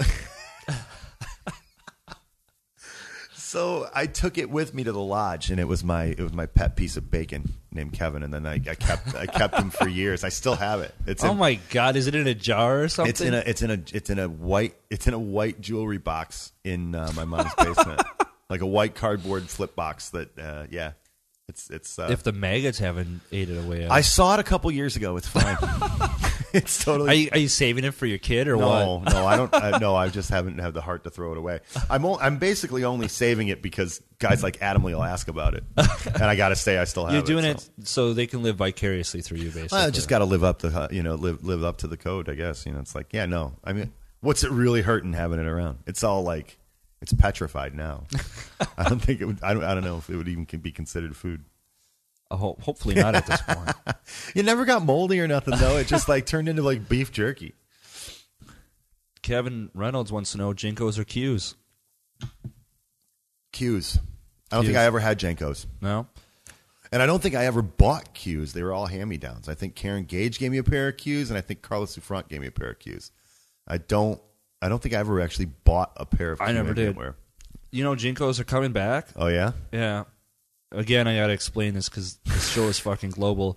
The fat pants that all the American ravers wore back in the day, JNCOs was probably the main brand, I guess. There was I think in, De- some others. in Detroit it was more Q. Was it? Yeah. Okay. I mean, I think it started off JNCOs in my little land, Yeah. and then it moved on to Kikwear because they had bigger. I was just gonna say shit. Kikwear. Yeah. sixty-four inch around the around the the ankles and shit. Unbelievable, dude. Yeah. Man. Yeah, but yeah, they're back. That's ridiculous. Well, I mean, they're technically skater pants, right? That was the, that's what they started off as, and then the ravers started wearing. Them. yeah, So which skaters is funny used to have because all the time. when you're skating, that's maybe the worst thing to have is big ass pants. Right. Like, you want that shit to be tight so you're not eating shit. Or know? wind resistance, man. Yeah, Got to think about this shit. But uh, Kurt wants to know if you ever put it, uh, put your balls on anyone's windshield at the compound. on the wind on a windshield. I don't Yeah. know. I don't think so. Oh wait. Oh yeah, I did. I don't think so. Oh, I, What an I totally did. I totally did. No, because I, when you, when you when you talk about the compound, you think of all awesome people. Like I don't even think about like the negative, but there was yeah, there was there was one guy who was uh, that Kurt basically wanted to, wanted leave. I can't remember what the reason was, but he, he, they wanted him out of the party and he wouldn't leave. And so we all just did what what anyone else from the Midwest would do and just start fucking with the guy Yeah, and he course. starts talking about like he I can't remember what his name was, but he he starts talking about how he had like the he was in the top ten of Beatport like for the house section like this week or whatever, and he's telling everyone from Drop Bass this, and like everyone's like, I don't care, you're still an asshole. Look at all the fucks I give. Right, exactly. You know, and, and he starts like he said he, he starts talking about Detroit, but doesn't realize that you know Yeah. there's someone from Detroit there, and like I I can't remember what it was, but I said something like I joke jokingly was like, "What do you know about Woodhaven?" And he's like, "Oh, dude, I know all about Woody." and I was like, and I was like, really? Because we don't call it Woody. you know I mean? It's fucking Woodhaven. No, there's no nickname. But, yeah, so like when when when they were leaving, I can't remember why, but I I I, I pulled my balls off and pressed them against. I pulled my balls out and pressed them against the window. That dude got off pretty scot free, in my opinion. Yeah, because the thing worse. is, like these days, like I don't know, maybe it's people are politically correct. There's a lot of talk these days that people they allegedly humans have brains and that like we're better than other animals, so we should be more responsible and mature about things. Fuck all that. I say Yeah. throw that all out the window. Like when when when we were coming up doing these parties and stuff, or just like even at house parties, if someone got out of hand, like you you take matters in your own hands. Like Kurt, we were in that episode we were talking about uh, duct taping this dude to the tree because he Yeah. lost his shit. Were you there for that? Um, I was at the party, but I didn't see the dude duct had- taped up. it- yeah, no, there's yeah. videos online. No, it was right next to us. No, incredible. so, but We I mean, right you know, it. stuff like this, like you take the law into your own hands, and some people are like, "Well, it sounds like you guys are a couple assholes." It's like, no, it sounds like some people get off too easy. Like, Right. You know, you get some some drunk person that comes up, or like some sassy girl, like, um, you need to leave. You know what I mean? This kind of shit. It's like you told this three hundred pound drunk fuck. You know what I'm saying? He's gonna listen to you. Like, Right. Uh, there was another party. Uh, my friend Dennis used to do a bunch back in the day. It was kind of like a little camp out for like 50, 60 people. Yeah. Some hick came out of the woods and got all fucking crazy. So they basically pinned him down on the ground and they were never going to stab the guy, but I think they like threatened with a knife. Like, dude, you got to chill the fuck out. Whoa. You know what I mean? Right, and this right, guy right. was like, into yoga and shit. He's, he's not. I mean, the, to, to picture him with the knife is hilarious to begin with because Yeah. it's just not that guy. But it's just like, dude, you know what? Especially when you're talking about um, throwing an illegal party and stuff like that, the, the the whole like let's try and be responsible thing goes out the window. Sure. I'm not saying uh, resort to violence. Yeah, never. there are times when if one of your friends is out of hand. You know, you got to knock them out. You know what I mean? Like, but it's for their own good. You know what I mean? Sure, and sure, they're, sure. they're and there, there's times where I've I've seen people happen. They're like, yeah, that probably needed to happen. You know? Yeah, I I mean? mean, I got friends that I, I hell myself at some point I should have been probably knocked out. yeah, you know, just like you would have saved yourself some embarrassment, Right. You know what I mean? I think I think with I think with me it's always like, yeah, you know, we could we could knock him out, or he he's eventually just going to do it to himself. yeah, just let him run off his Yeah, steam. just let let him work out his karmic kar- Yeah. karmic debt. But instead, they're like, nowadays, you need to leave. It's Yeah. like, oh fuck. Andrew wants to know about your bombs over Baghdad set around 2000 or 2001 in Lexington, Michigan. Uh, I mean, that's what they call it. Uh, yeah, I mean, they, they it this was actually um, it was just a living room. Okay, so first Lexington, Lexington Michigan. It's uh, just bef- just above Port Huron, and it's like uh, it's right on the water. And in in the winter, first of all, it's all like all the the ice from I guess like Lake Huron. Yeah, I guess it's la- just Lake Huron. Like, well, it comes to a point. So you've got all these crazy thick sheets of ice, like you know, like t- sometimes like ten feet thick or whatever, and they're all stacking on top of each other. So it's mm-hmm. like eventually, you know, you just get the one little area, but all the stuff on the side is just like crazy mangled sheets of ice. It's really quite cool, you know. So this is like kind of the backdrop outside and everything. And uh, we, I finally showed up to this party that my friends were putting together. It was just like a, it was just a house party and in the living room I, I think i played for like four or five hours or so maybe i don't know maybe it just seems like that long but but it was definitely at the arc like so it was um how i remember it anyways is like you know i started off playing like really hard and then as the sun came up it just gets like playing softer and softer and softer and softer and Sure. softer and then everyone like finally like even just stopped dancing and everyone was just kind of like sitting on the couches or sitting on the floor and everything That's how I see a morning going. Sorry Yeah, to sure. interrupt you, but that's Totally. my opinion. yeah, you know, it was it was it, it just was really really nice. Mm-hmm. Um, and and then I th- I think I don't know I I, I want to say that just as a joke I threw on bombs over Baghdad at the end of it, but then again I might have I might have just played it during like the crazy part and maybe that's what everybody remembers. But that's what they call the set. But I don't. You I don't just recall like that part? Just well, no, I definitely recall playing bombs over Baghdad. I know why they call it that, but I don't remember the exact moment when, when it happened. Whether it was like in the middle, because I used to play it all the time. Mm-hmm. I used to play. I had the acapella, so I would run it like over techno. Okay. like just let the acapella ride. What speed was that at? I mean, Oh, it was fast. I mean, Yeah. this is back when I was playing like 132, almost- like 133. but I thought that was almost drum and bass speed. That track. Um, well, if you spe- slow it down, it was Yeah, definitely it was definitely at like negative eight every time I did it. Because you used to be able to play like uh, Jay Z's Big Pimpin' with techno too. Because it's at roughly it was like 140. If you pitch it down a bit, you can fit it in anything in the 130s. okay. You know, I think even Rolando See, I, I did still it. I still think of Big Pimpin' as as if it well, was 140, I would play think the of it as 70. instrumental. You wouldn't want to do with the vocals. It just uh, doesn't fit with No. the techno set. You know, but, But I was saying, I, you would you you consider it to be really fast. I consider it to be really slow.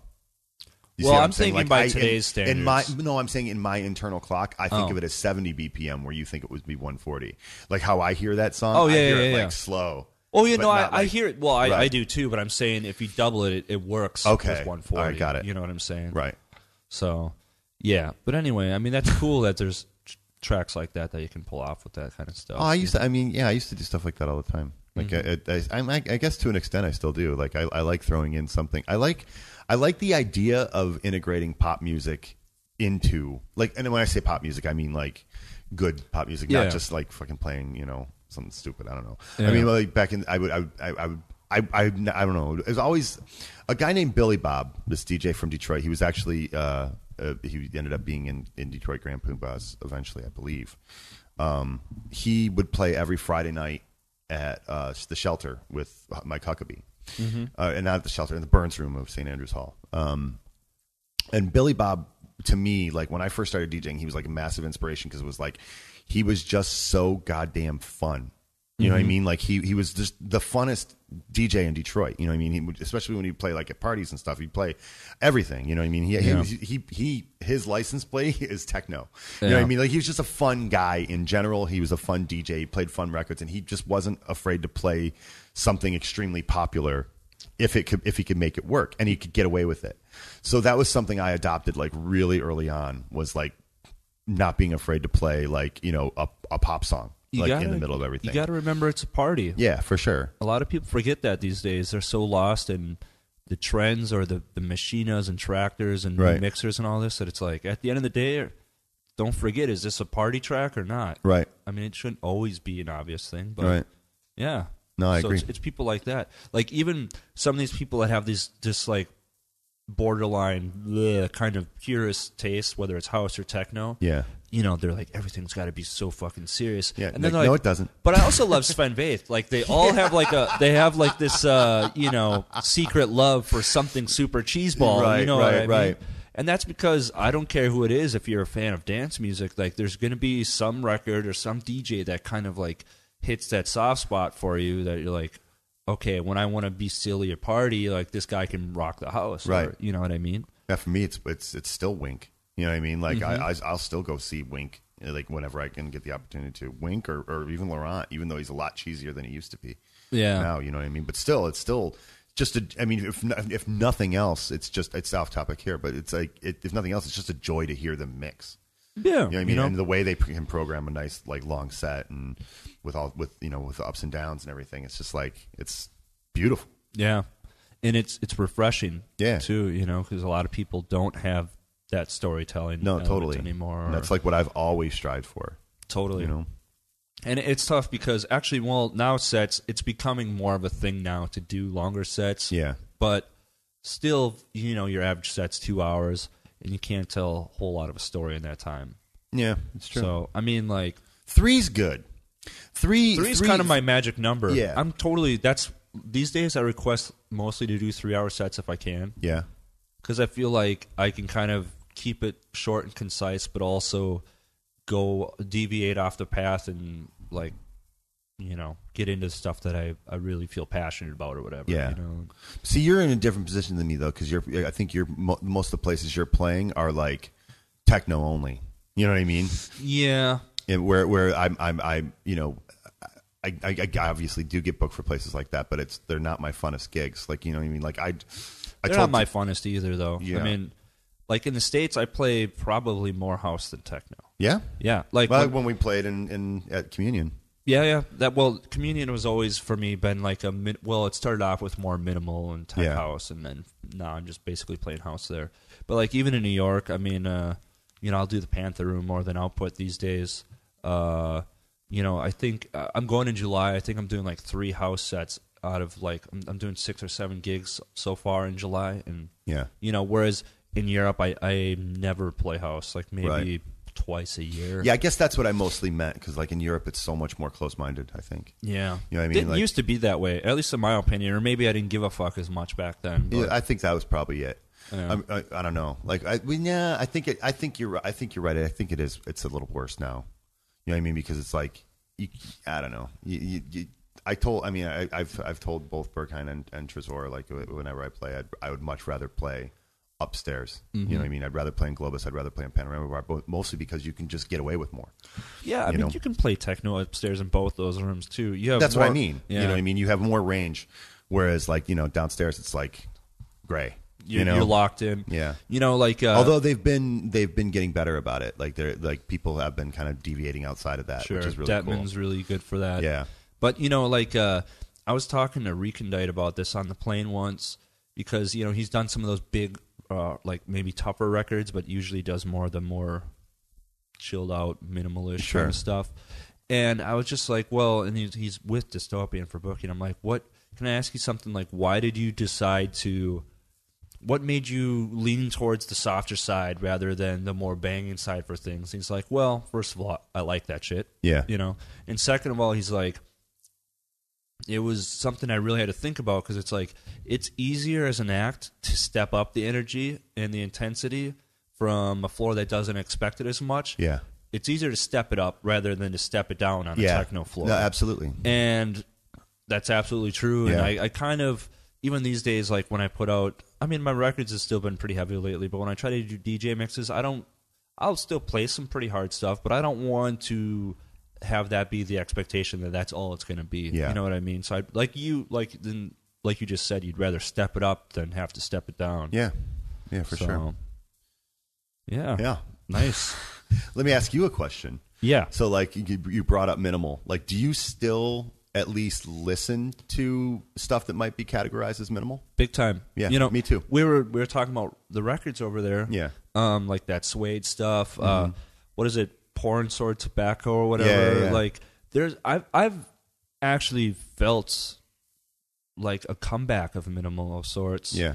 Um, not quite like it was, let's say, twelve years ago. Yeah. But um, there's a lot more of that popping up than people realize, and some of it's pretty damn good. Yeah. I don't want to see it come back full swing like it did in the past. Sure. And you know, Well, I mean, it's it's just like anything, right? With you can't you can't saturate things like to that point and then have it not be you know annoying. It's like Sure. it makes it harder to find the good records. It makes the it makes the good ones of those not stand out as much when you're when that's all you're playing.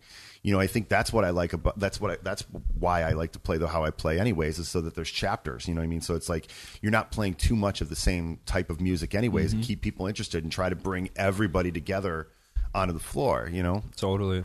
Um, but there's this guy uh, Ludovic Vendy.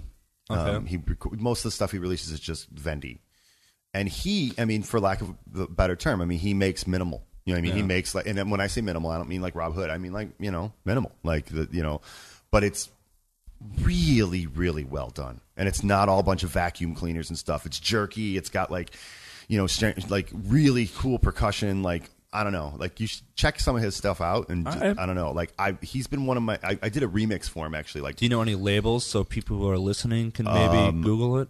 honestly, off the top of my head, no. Okay. Um, but I mean, he's he's he's had like five records out in the last like six months or so. Okay. Um, and I've got three of them, and they're. I mean, they're all really really cool. Like the the oh god, the, oh the new one is on InWave, which is like another you know minimal label. Is this uh, vinyl only stuff or is it also digital? Uh, I believe. I mean, I bought the vinyl. I don't know. Okay. I'm really not sure. Well, I'm sure people can torrent. Yeah, it's not hard. V E N D. V kidding. N D. No, I- buy the music. Buy the music. I'm just being a dick.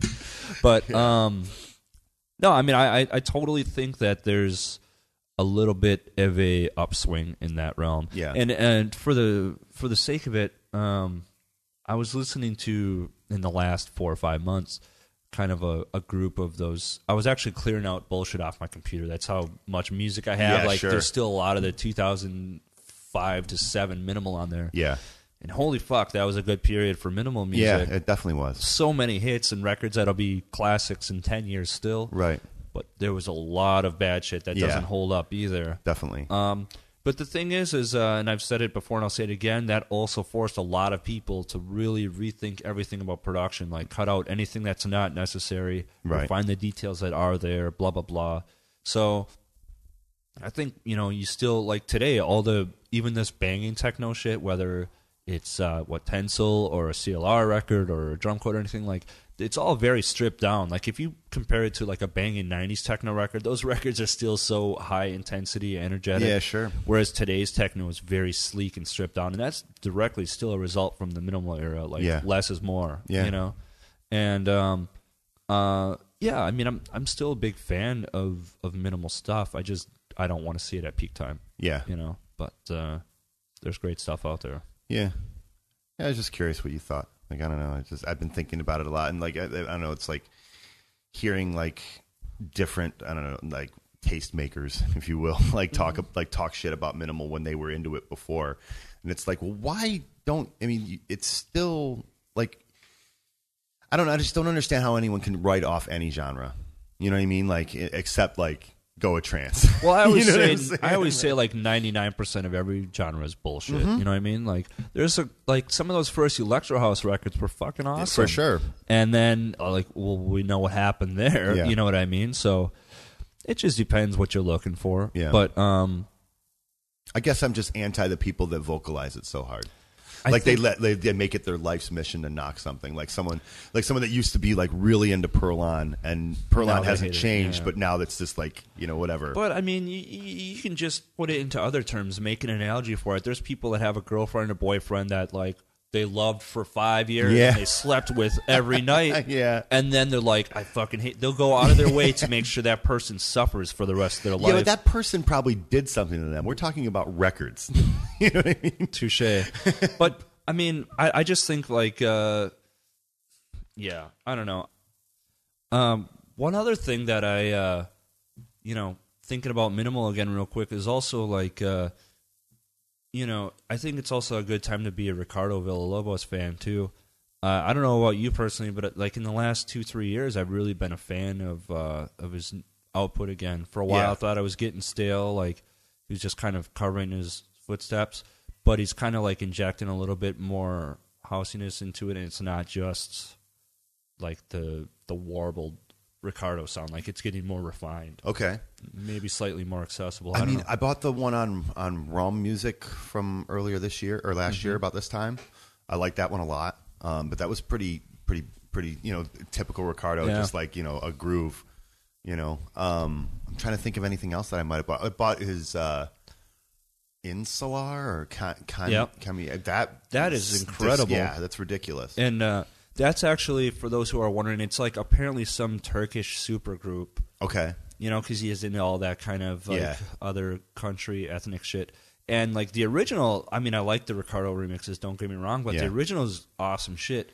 I put that record on here in the house when I've got people over for dinner or whatever. yeah, And I mean, it's like 16 minutes long, and it starts off really kind of mellow and folky, and it gets so fucking psychedelic Yeah, and right. twisted. That by the end of it, you're just like, "What is this?" Everybody's like, "I got to get this," you know.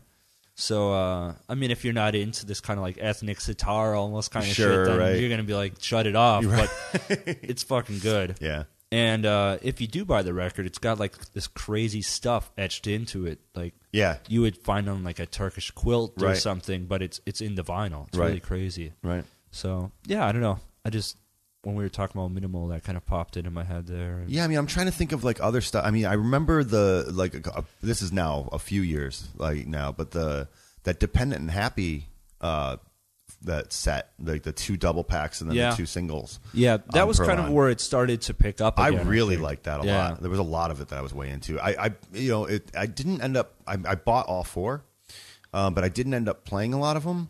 But I did listen to that that CD a lot know, Yeah. because they were. You know, it was all just like it was all mixed Mm-hmm. together. You know what I mean? So it was in, like in a in a different context rather than uh, rather than how the, the twelve inches were, you know, or the, the Yeah. records were. Yeah, I felt mean like that was a good listen.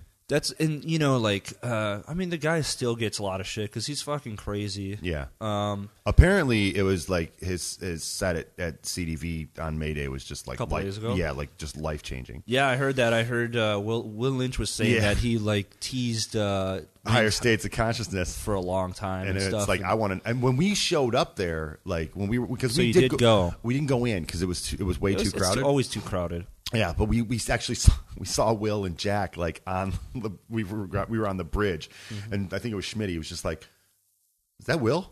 And I was like, "Hey, Will!" And like you know, he gave a wave or whatever. But we're listening, and like whoever I don't know, I have no idea who was playing at the time. Probably it might have been Ricardo, but they were pumping it, and it's like you know, CD like He Club der Visionaere. If you if for the listeners that don't know or whatever, it's more like you know heady and deep, and and it's not supposed to be pumping. It's like playing in all. someone's bedroom. Yeah, and and, you, and yeah, exactly, and, and and and you're and you're more playing like for for just like kicking back, you know. Yeah, like it's a really great place to go. You know what I mean? if It's- you don't like spiders, yeah, there's because it's on the water. Yeah. and there's fucking spiders everywhere. Right. I got arachnophobia. You know what I'm saying? so I'm just like I'm not sitting down anywhere. I'm putting my hand over my drink because they kind of like crawl down from the ceiling or something. I don't know. Anyway, but well, I mean, I try. I, I'm trying not to kill spiders now. I'm trying not to get. I'm not trying. I'm, I, me and Heidi, we actually it happened over the weekend. We saw a spider on our on our patio, and we both kind of like our initial reaction was, "Ooh, get it out!" And then we both kind of told ourselves like, "It's no big deal. It's just a spider,"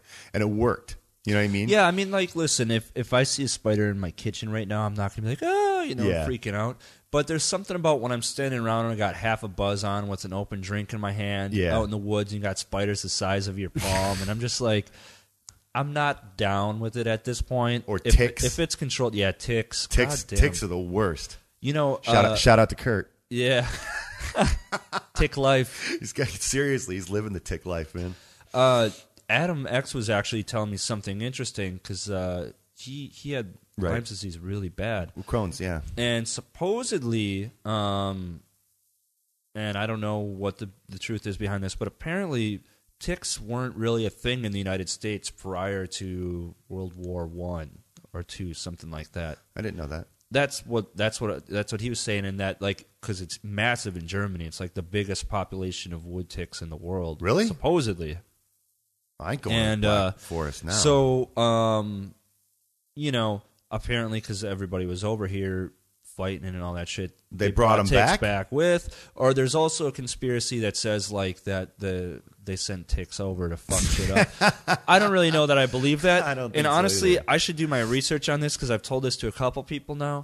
But I mean, if that's on the podcast, true, that like have you told this on the podcast for a couple I times? don't know. You know, I I I have a feeling I repeat myself on the show and I don't know it because there's only so many stories I remember in Right. like any given three or four months. It's true. You know, Me too. but um, if that's true, that's pretty fucking wild. Anyway, so, Oh man, just sending them over on a boat just to fuck with us. That's Yeah. that's that's some devious shit.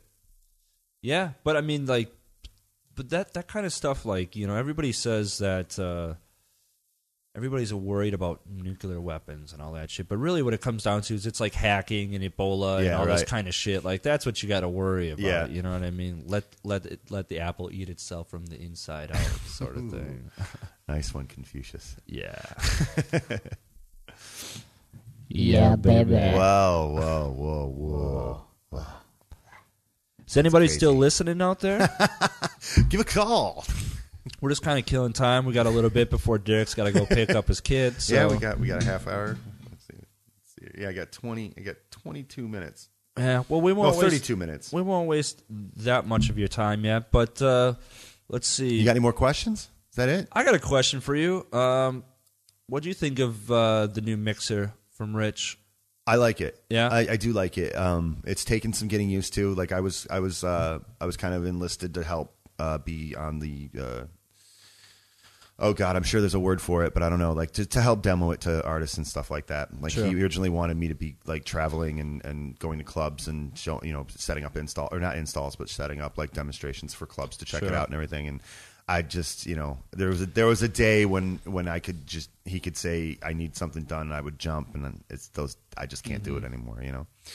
Um, but I got so I got to play on it a bunch a couple times up there at the office or whatever and I mean, it, ta it takes some getting used to. You know, what I mean, me not know. I, understand the concept of, of parametric EQs, um, but I don't. Uh, I don't necessarily. I can't quite place how I would want to use them, like in a in a DJ setting. Sure. You know what I mean, I can't. Like you, you can hear a tone and you can tell me pr- roughly what frequency it is. Yeah. I imagine. You know what I mean? I can't do that. You know what I mean? Like you, you, you, you could give, you could like name something on the scale, and I wouldn't be able to place it for Be you. like, I didn't even know that was part of it. Yeah, exactly. you know what I mean? So to me, it's not something I can just look at and instinctively like know how it's going to enhance like me. But um, I do like, I do like the filters on it. Um, I like that there's a couple different ones, even though it's hard to get used to because you know your muscle memory is. Sure. You know, if we're so used to Allen and Heath, and I'm a big abuser of the filter on the Allen and Heath. Yeah.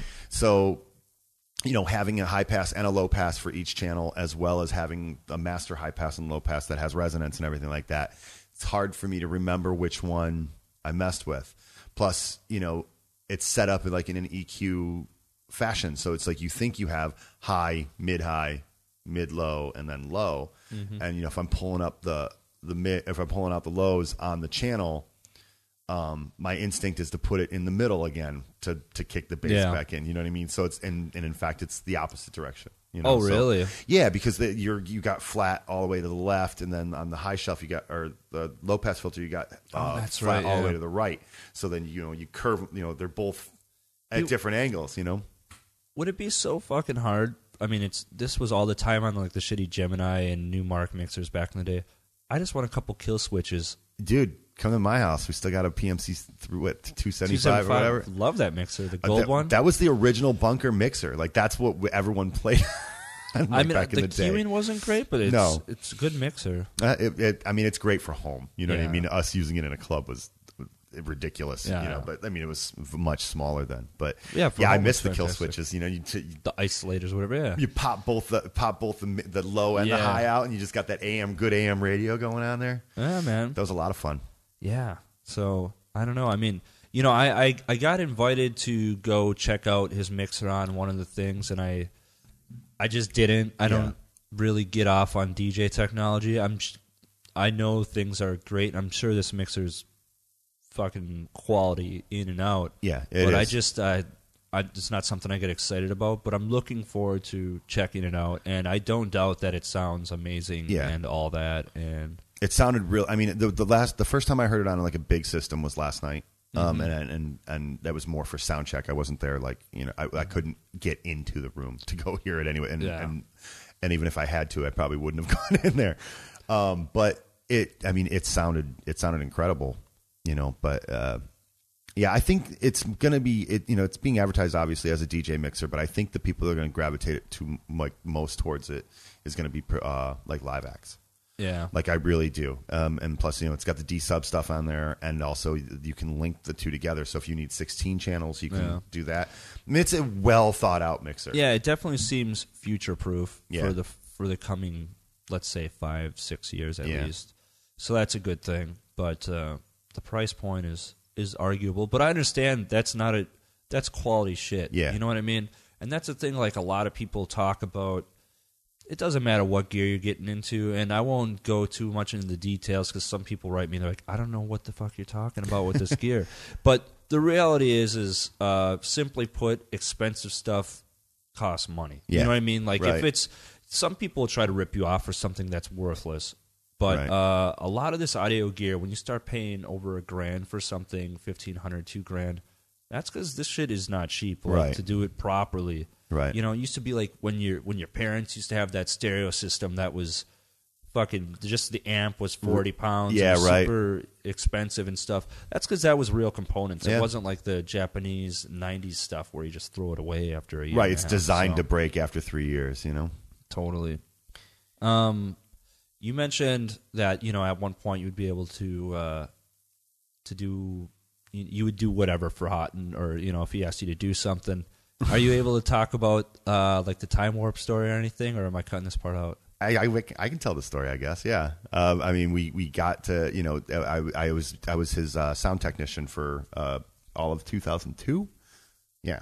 And, um, you know, I, I'd known Rich a really long time. You know what I mean? I've known, known him since like 95 or whatever. And, you know. Yeah, you I- guys are like real friends. Not Yeah, just, no, totally. Yeah. And like we, we, we, we, um, you know, he, I was a lot crazier then. You know, I was Yeah. still crazy in 2002 too, but you know, he needed someone to do this job because his initial guy, you know, he's had a few since then or whatever, but his initial guy, Steve, was leaving and he still hadn't found a replacement and like Mm-hmm. Yeah. it was getting down to the wire. And then I, I had heard about the fact that the job was open, so I, you know, interviewed for it, and you know, they gave me the job, and I was kind of like, you know, and Clark Warner pulled me aside. He's just like, you know, man, you're gonna have to like, you know, you got to be like professional. You know, this is back before Rich was known for being like a partier and stuff like that. You know, I mean, this, this is back when he was, you know, nervous and frail and didn't want to talk to anybody and, and everything. Now he's like the most outgoing guy in the world. You know, Yeah. but yeah, so we had to maintain like this level of professionalism. So it's like we had two weekends, uh, two weeks, like four shows each weekend or whatever. Um, and finally there was time warp. And like, you know, he starts he starts playing and you know, my job was to make sure that I was you know, right by his side, and you know, if if you know, eventually, I you know, after like an hour and a half, two hours, depending on how long the set was, it's like, yeah, go out and have fun. Obviously, nothing's going to go wrong, but I had to be there in case something went wrong because he was using Final Scratch then, and the technology wasn't always, you know, it wasn't as it wasn't how it is now. It wasn't as reliable.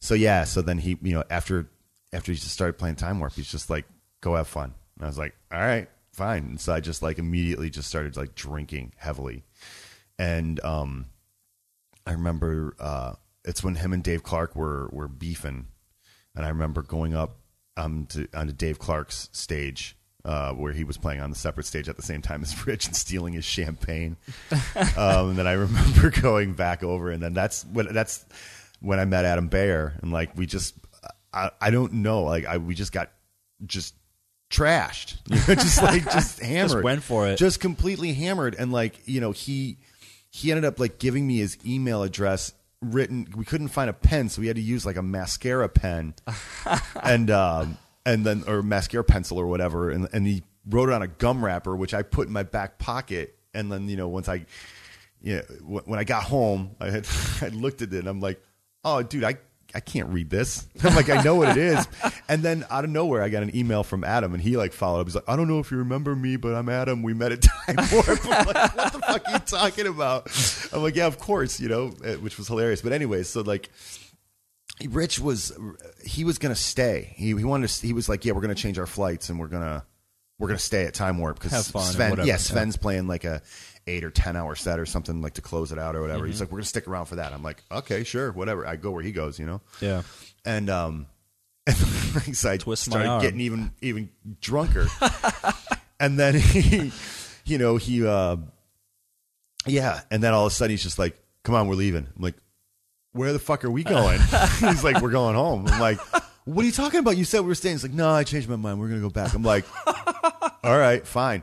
We go back to the hotel, and I don't remember. I remember getting in the van to leave Time Warp, and the next thing I remember is um, him and the manager of the hotel, bu- you know, busting into the door and telling me to get dressed. Of your hotel room. Yeah, because I I passed out while changing my clothes, and like I wasn't packed or nothing. He's like, "We gotta go. We gotta catch the damn goddamn flight."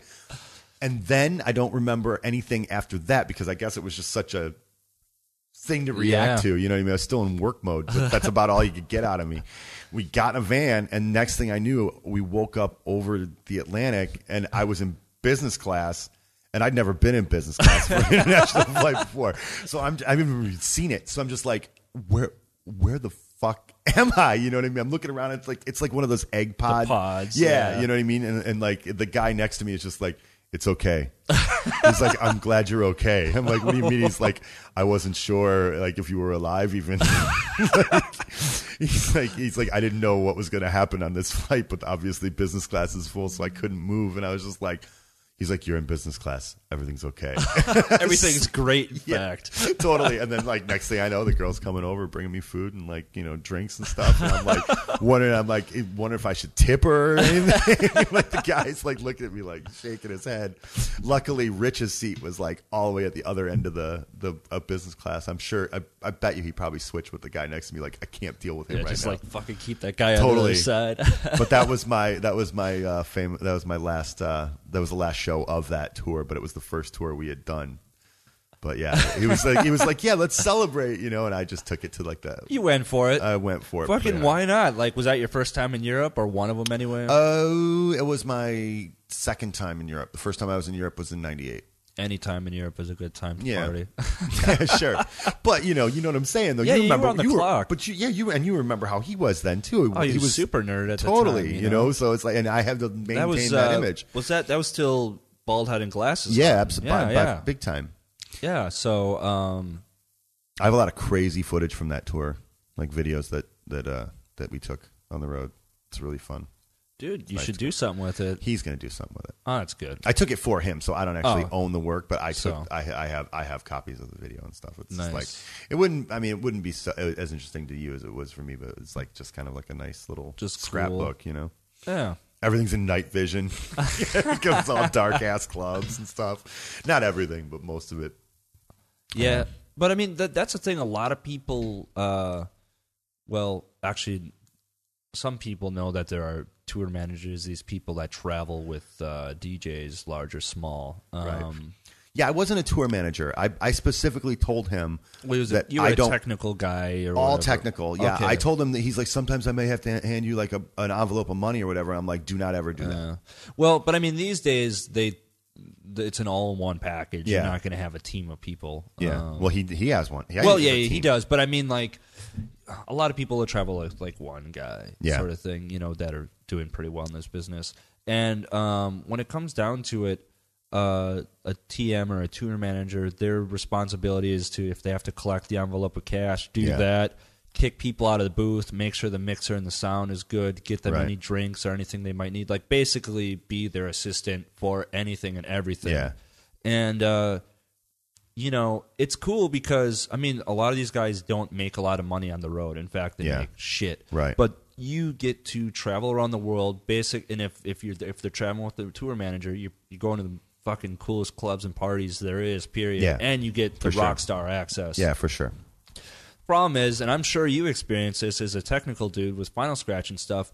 You if if Richie Hawtin's at, on at three in the morning, he can show up at two forty five and start. But you're not showing up at two forty five in the morning. You're Nope. probably there at eleven o'clock at night. So while he's Try having three in the afternoon. or yeah, so like you you get I got my job was to get him more sleep. Exactly. it's that- it's he gets exactly more sleep. You get half the sleep he does if you're lucky. You're there all night, and as much as you love Richie Hawtin or whatever DJ it is you're touring for, you're just like, I've heard this guy play six times in the last week.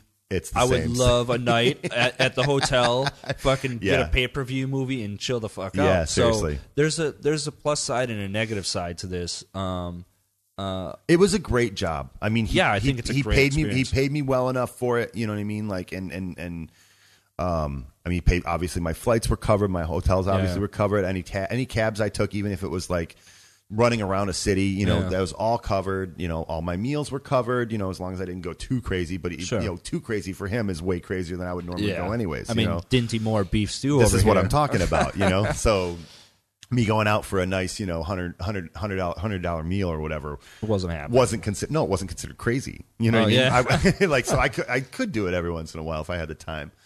But yeah, you know, and I told him when I quit, like I was just like, look, if you can find one other person to do this job, and I take the even numbered months, and he takes the odd numbered months, or, or she, or whatever, Mm-hmm. and, and and you know, and then the little overlap that comes with it, or whatever. Sure. I guarantee you, I bet you any money that both of us will do this job for you forever. Yeah, And well, now I couldn't because I got the kid, but yeah, but at the time, but I could have. You know what I mean? And I probably would have because I would still have time for my own shit. Mm-hmm. And then I'd be able to do all this other stuff too, which was a lot of fun, but it's just so goddamn exhausting. You know? And yeah, and and yeah, so but he wa- he was like, "No, cuz I need someone I need consistency. I need that person to be with me for every step of the way for the whole year." And I'm like, "I know you do. But if you could just bend If it a little could, bit, yeah. you know?" Cuz I mean, I missed weddings, I missed funerals, you know what I mean? Like oh, dude, I on this, missed a know? lot of shit. Sure. just from DJing, you right, know, and, of uh, course. But, at the time, I was still living in Detroit. You know what I mean? I remember when Laura Gavor died. Like, you know, she it was it was. I really was sad. I really would have loved to have been at the funeral. My one of my best friends, Aaron Redfield, his wedding was happening at that time, and it was like, nope, you can't go. I was Mm-hmm. Yeah. just like, Yeah, right. man, it's it's tough, but yeah. um, you know, there's there's gonna be. Let's leave this. Let's Yeah. end this on a bummer. So thanks for tuning in, guys. We'll see you next week. oh Yeah. shit! But actually, oh fuck, you do have to go. You have to get to your Two kid. fifteen. Yeah, you gotta leave. You gotta be there at two thirty, right? Oh no, I gotta I gotta be go, heading there by two thirty. We got fifteen minutes. Let's keep going. All right. If anybody's still listening, I doubt it. Right? I'm gonna be cutting a lot out. No, I'm just kidding. I'm Yeah, I'm probably not. I'm sure. not gonna cut out There's, anything. there's a lot you can cut. Think so? Probably Okay. most of it. So where are you off to uh, next? Like, let's talk about gigs and upcoming Gigs, shit, uh, podcasts, whatever. Yeah, I mean, gigs is uh, it's it's I, I go to the states. I'm going on. I'm going on going to Norway, not for gigs, but for a little little family trip. We're going on a road trip, which will be Nice. awesome. And I got to leave that a little bit early to go to uh, the states, and then I've got uh, Columbus Mm-hmm. on uh, the twentieth, which is nice because it's a gig I can drive to. And I just found out Cedar Point is open every day before. Oh, that's the water park, right? No, or roller roller coaster. Oh yeah. So I'm going to Cedar Point maybe twice. Because normally when I go home for movement, it's not open until Uh, afterwards. the- yeah. So it's like if I'm there, I usually go home on when I fly home on Wednesday. Damn sure ain't going to no amusement park on Tuesday after the fucking festival. it's not happening, you know. But this year, well, this year I could do it, but because then I have bunker the weekend after. But then I've got like I'm playing the festival, I'm playing movement, I'm playing three after parties.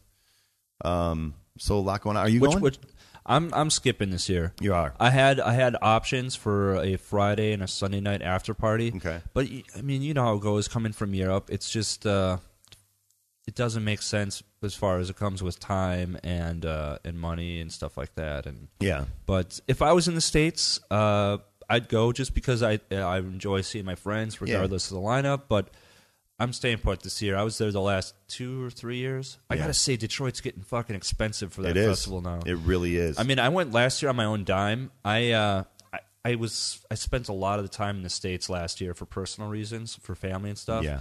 And I just happened to be around on that weekend for Memorial Day, so I'm like, you know what? I'm piecing out to Detroit. I'm gonna do the festival. Yeah. Didn't have any gigs, so I was just hanging out as anybody else would. And granted, I mean, I I, I paid for my ex girlfriend at the time, but it cost me two grand Yeah. for three or four days. Right. Insa- and it wasn't like I was like being a baller about it. Right. You know, I was staying just in a hotel close by, not spend. And I remember in the days where you could get, stay at like the Athenaeum, get a suite, Yeah. a big suite for like ninety four Yeah, bucks. totally. I was just gonna say. And I mean, th- those days are long gone. way, So way gone. Now you can't even get a goddamn hotel. no, you can't. Like It's the so- only there's only two hotels available were on on on kayak right now to, to Mm-hmm. get that are downtown. One's a complete total flea bag Roach Motel on uh, on Mm-hmm. Which one? Michigan. I can't remember. I think like Corktown Inn or something like I that. got that's a fucking worst place on the planet. But I Yeah. got a good story in a minute. But go on. and then the other one, and that and that was two hundred bucks a night. And then um, the other one was uh, the one of the casinos. Uh, the I guess MGM. I think Motortown or I think it was MGM Grand. Okay. and it's and that was like 396 or something like that a night. it's Jesus like, dude, Christ, I mean, my my room I'm getting through the Paxahau deal price is Mm-hmm. 175 a night. yeah, it's insane. And it's just And, like, dude, you know, what af- happened to my city? It's nuts. last year after I counted up the bills and it cost two grand, I'm just Yeah. like, I could have went on an amazing vacation for two grand. Especially if I'm already based in Europe, you can do Right. a lot of crazy shit flying out of Berlin You for two grand. You absolutely can. So that kind of changed my perception on it all. But I, I, uh, since we're talking about the festival and Detroit stories, I got a good one. Um, we'll kind of close it off with on that note. Uh, actually, holy crap! It was ten years ago now. I, I actually threw a party with Steve Centrific in Detroit at Buzz Bar. I, did you play at it? Maybe even. I know had Mark Verbos Echoplex was supposed to show up, but he didn't come. Um, I don't- I had K Alexi. I don't think I played at it. I don't even. Okay. I don't think I remember it. it, well, it wasn't uh, wasn't the most successful party, but um, anyway, we we arrived a day early, um, so that would be Thursday to like load in, do setup, and all that kind of crap. And we had a bunch of gear. Um, Steve drove it all in. I flew in because I'm badass like that. But, uh, so then uh, we decided to shack up at the Days Inn Hotel, which was down um, just down the water, down. Jefferson or whatever. And that place, I, I've stayed in twelve dollar a night hotels in Venezuela that were like four stars compared to this place that stays in. It was fucking incredible. dude. Yeah. how I've never seen anything like this in my life. um, since I flew in, I got there maybe an hour or two before everybody else. Yeah. And uh, so I'm sitting in the hand quotes here lobby of this place, and like there's this dude that uh, you know. He, he was just like so foreign, but he was, could barely speak English, and he wasn't like helping me out. And I'm like, okay, cool. Well, can I just sit here? And he's like, yeah, yeah. And I'm, I'm just like, there's something strange about this place. Like, I felt like he knew what I was talking about, but he was trying to play dumb. Like, I didn't like he didn't speak the language or something like that. So I'm like, all right, whatever. Maybe I'm just. I mean, I was. This was ten years ago, so I wasn't. I came from the backwoods. I Yeah. didn't know as much as I do now, and um, so I these guys finally show up, and we go to open up the room. And by the way, there's like these three construction guys that were out in this driveway that were just pushing these brooms of dirt. There was nothing going on, just like the same spot. And when I when I got there an hour or two before, they were in the same spot. And then when those guys came out, I came out to the parking lot to greet them, Okay. and the three guys were still there, just sitting there, not moving their feet, just like pushing the sand, like they were comatose or something. And you know, we went in, and basically there was a sign that said like, uh, "Pardon the fact that we're, re- redoing the building or whatever." Okay. Uh, Pardon our dust. yeah.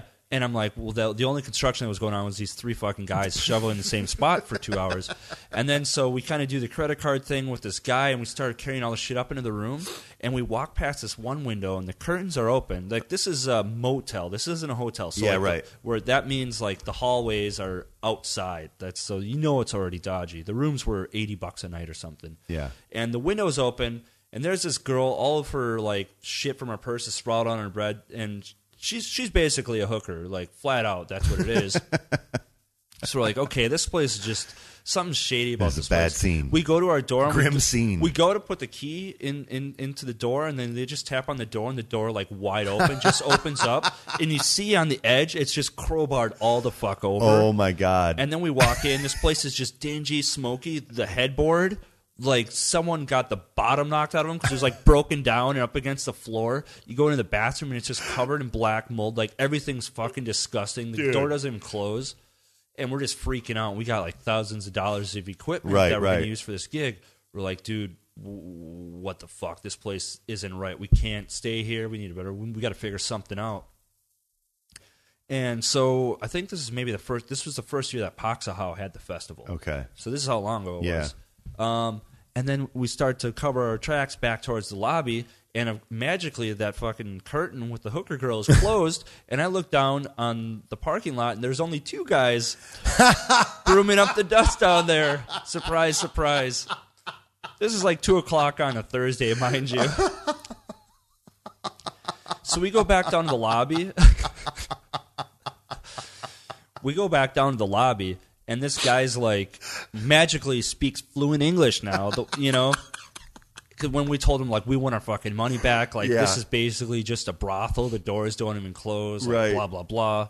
And he's like, you know, well, no. First of all, and then we're like, we started getting like really aggressive. And like, you're gonna give us our fucking money back. He's like, here's what I can do for you. The best I can do for you is I'll, I got to charge you for today, but then I can cancel the other days. Like, fine, just get us the fuck out of here. We we want out of this deal. Right. And then so we got the money back. We had no hotel in Detroit. Meanwhile, we're supposed to be throwing this party Yeah. and you know we packed up all our shit, got the hell out of the brothel, which that's basically the, end the funny part of that story. And then we found the Athenaeum, which had amazing suites for ten bucks more a night, and it was like the best weekend ever. Sure, you know what I right, mean? right, right, right. But it was just hilarious, like how beat up this place was. and Right. it was just totally for hookers and shit. Like the worst hotel I've ever stepped foot in. Wow. And then there was the Corktown Yeah. in Detroit, and that place is terrible. There was blood on the walls when I was there. I played a party with Bryan Zentz or Kyle Geiger, one of those guys. I can't remember.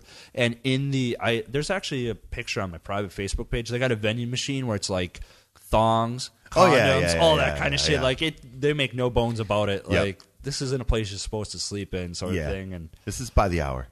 so. If you want to check out some techno, go to Detroit this May and Memorial Day. Yeah. yeah, for sure. But the after you asked what after parties I was playing. oh Uh, yeah, uh, like everything comes. Yeah, Saturday is the festival itself. I'm tagging with Servito for like an hour okay. or something like on the interdimensional transmission stage, which is going to be cool. All right. like the whole day is all IT artists, so that that'll be a lot Nice. of fun. And then um, Sunday night, or maybe that might be that might be on Sunday. Actually, I can't remember. It's I, it's either Saturday or Sunday at the festival, and then Sunday night is our No Way Back party. That's kind of become a staple. Yeah, You know? yeah, it's it's nice to see. It's nice. To, I mean, it started off with a lot of work. A lot Yeah. of work has gone into that party. You know, now it's yeah, it's really really special. Um, and then um, Monday night, the bunker, and then there's one other one that I can't say. Okay, fair enough. What for for the people that are interested in No Way Back? Whenever are those venues announced, or is that something? That you No, those are at, they're- they're at Ta- they're at Tangent Gallery. Um, both both of those events, uh, Hastings Street Hastings, Hastings Street Ballroom. Um, tickets are available online for both. Um, so yeah, bunkers bunkers Monday night. That's with me and Servito, and then Sunday night is No Way Back, and that's Gotcha. Anything special you want to check out at the festival while you're there, aside from your friends, obviously? I mean, that's basically it now, right? You know, it's like I go and and I I i've this has worked for me for a long time, and it, it's I've screwed up. I've missed a couple things randomly here and there, but I don't really look at the lineup ahead of time because I don't want I don't I don't want to Mm-hmm. you don't want to plan it out too much. totally. And then you know I get there, and then I look at the schedule, and then I'm like, okay, so who's on now? Oh, cool. I'll go check that out. Oh, I'll go check that out now. You know what I mean? Like you can't see it all, anyways. Mm-hmm. You know what I mean? So it's just like I I, I don't know. Yeah, it's it's hard. to- I've been burned a couple times because there was things that I really would have liked to have seen. You know what I Mm-hmm. mean? But overall, uh, I overall my friends are probably covering that for me. Like like say if Autechre were playing, I They're would like, know dude, that I, I would know I would know just from all my friends when Autechre were playing. You know what I Exactly. mean? So like stuff like that, I just kind of rely on it that way. Then then there's no, I don't feel pressure to see everything and get it. Fair everything enough. down. Other than that, just go eat all the good food that's in there now. There's, I so, hear there's ya. so much good food in Detroit now. Yeah, it's really picking up. It's one of the like I, I was talking again. I don't know if it was on the podcast or in person, but a lot of the cities in the states and Berlin started coming that way too. It's like cities that don't necessarily have a lot going for it as far as tourism. They're just like, you know what, we're going to be a food city now, Right. And they got like just kick ass food everywhere. Yeah. Um, My only real complaint about Detroit with the with the food, uh, while there is a lot of it, it's all small plates. It's all like little tapas. Yeah, but so it's like then you get out of there and it's that's- like that's I just want a fucking meal. that's a food trend that's know, everywhere. You I know, know. like Minneapolis is notorious for that right now. I mean, Yeah. every city. But like I said, it's a food trend, and that's going to pass. That's Yeah. a podcast on its own, man. We So, should we could do that one. I would love to We'll do, do it. that. We'll do that. we'll do that. Hey man, I'll come. time. I'll come back as often as you want. Yeah, man. we'll come back. I, know I just live across the way. Kyle's right next to you. We'll just get silly. Wait, Kyle. Kyle lives next to me now. Geiger? Well, he's in Görlitzer. Yeah, over he- there. So Wait, really? yeah, Okay. he's been there for a couple of years. I have no idea, man. I haven't seen him in a while. I All miss good. him. Anyway, Anyway. hi, Carl. I, Like, like Kyle's listening Yeah. this far in. nobody's listening. Not a soul. You should put something right here, like a like a free gift, if anyone actually like the first person. Yeah. to, Derek is giving out his new record for free for anybody that's I'll listening. give a copy. I'll give a copy of my new record away for free if you hear me say that right now. Just if you're the first person, Yeah, if you're the first I will do it. Yeah. So there you have it. The one of you that hopefully is listening. Let's see how long it Derek. takes. All right, man. It's been great having you on. Thanks for having me, man. Sorry it's taking me so long to to get together with you. it won't be this long next time. So All right, have a good one. All right, brother.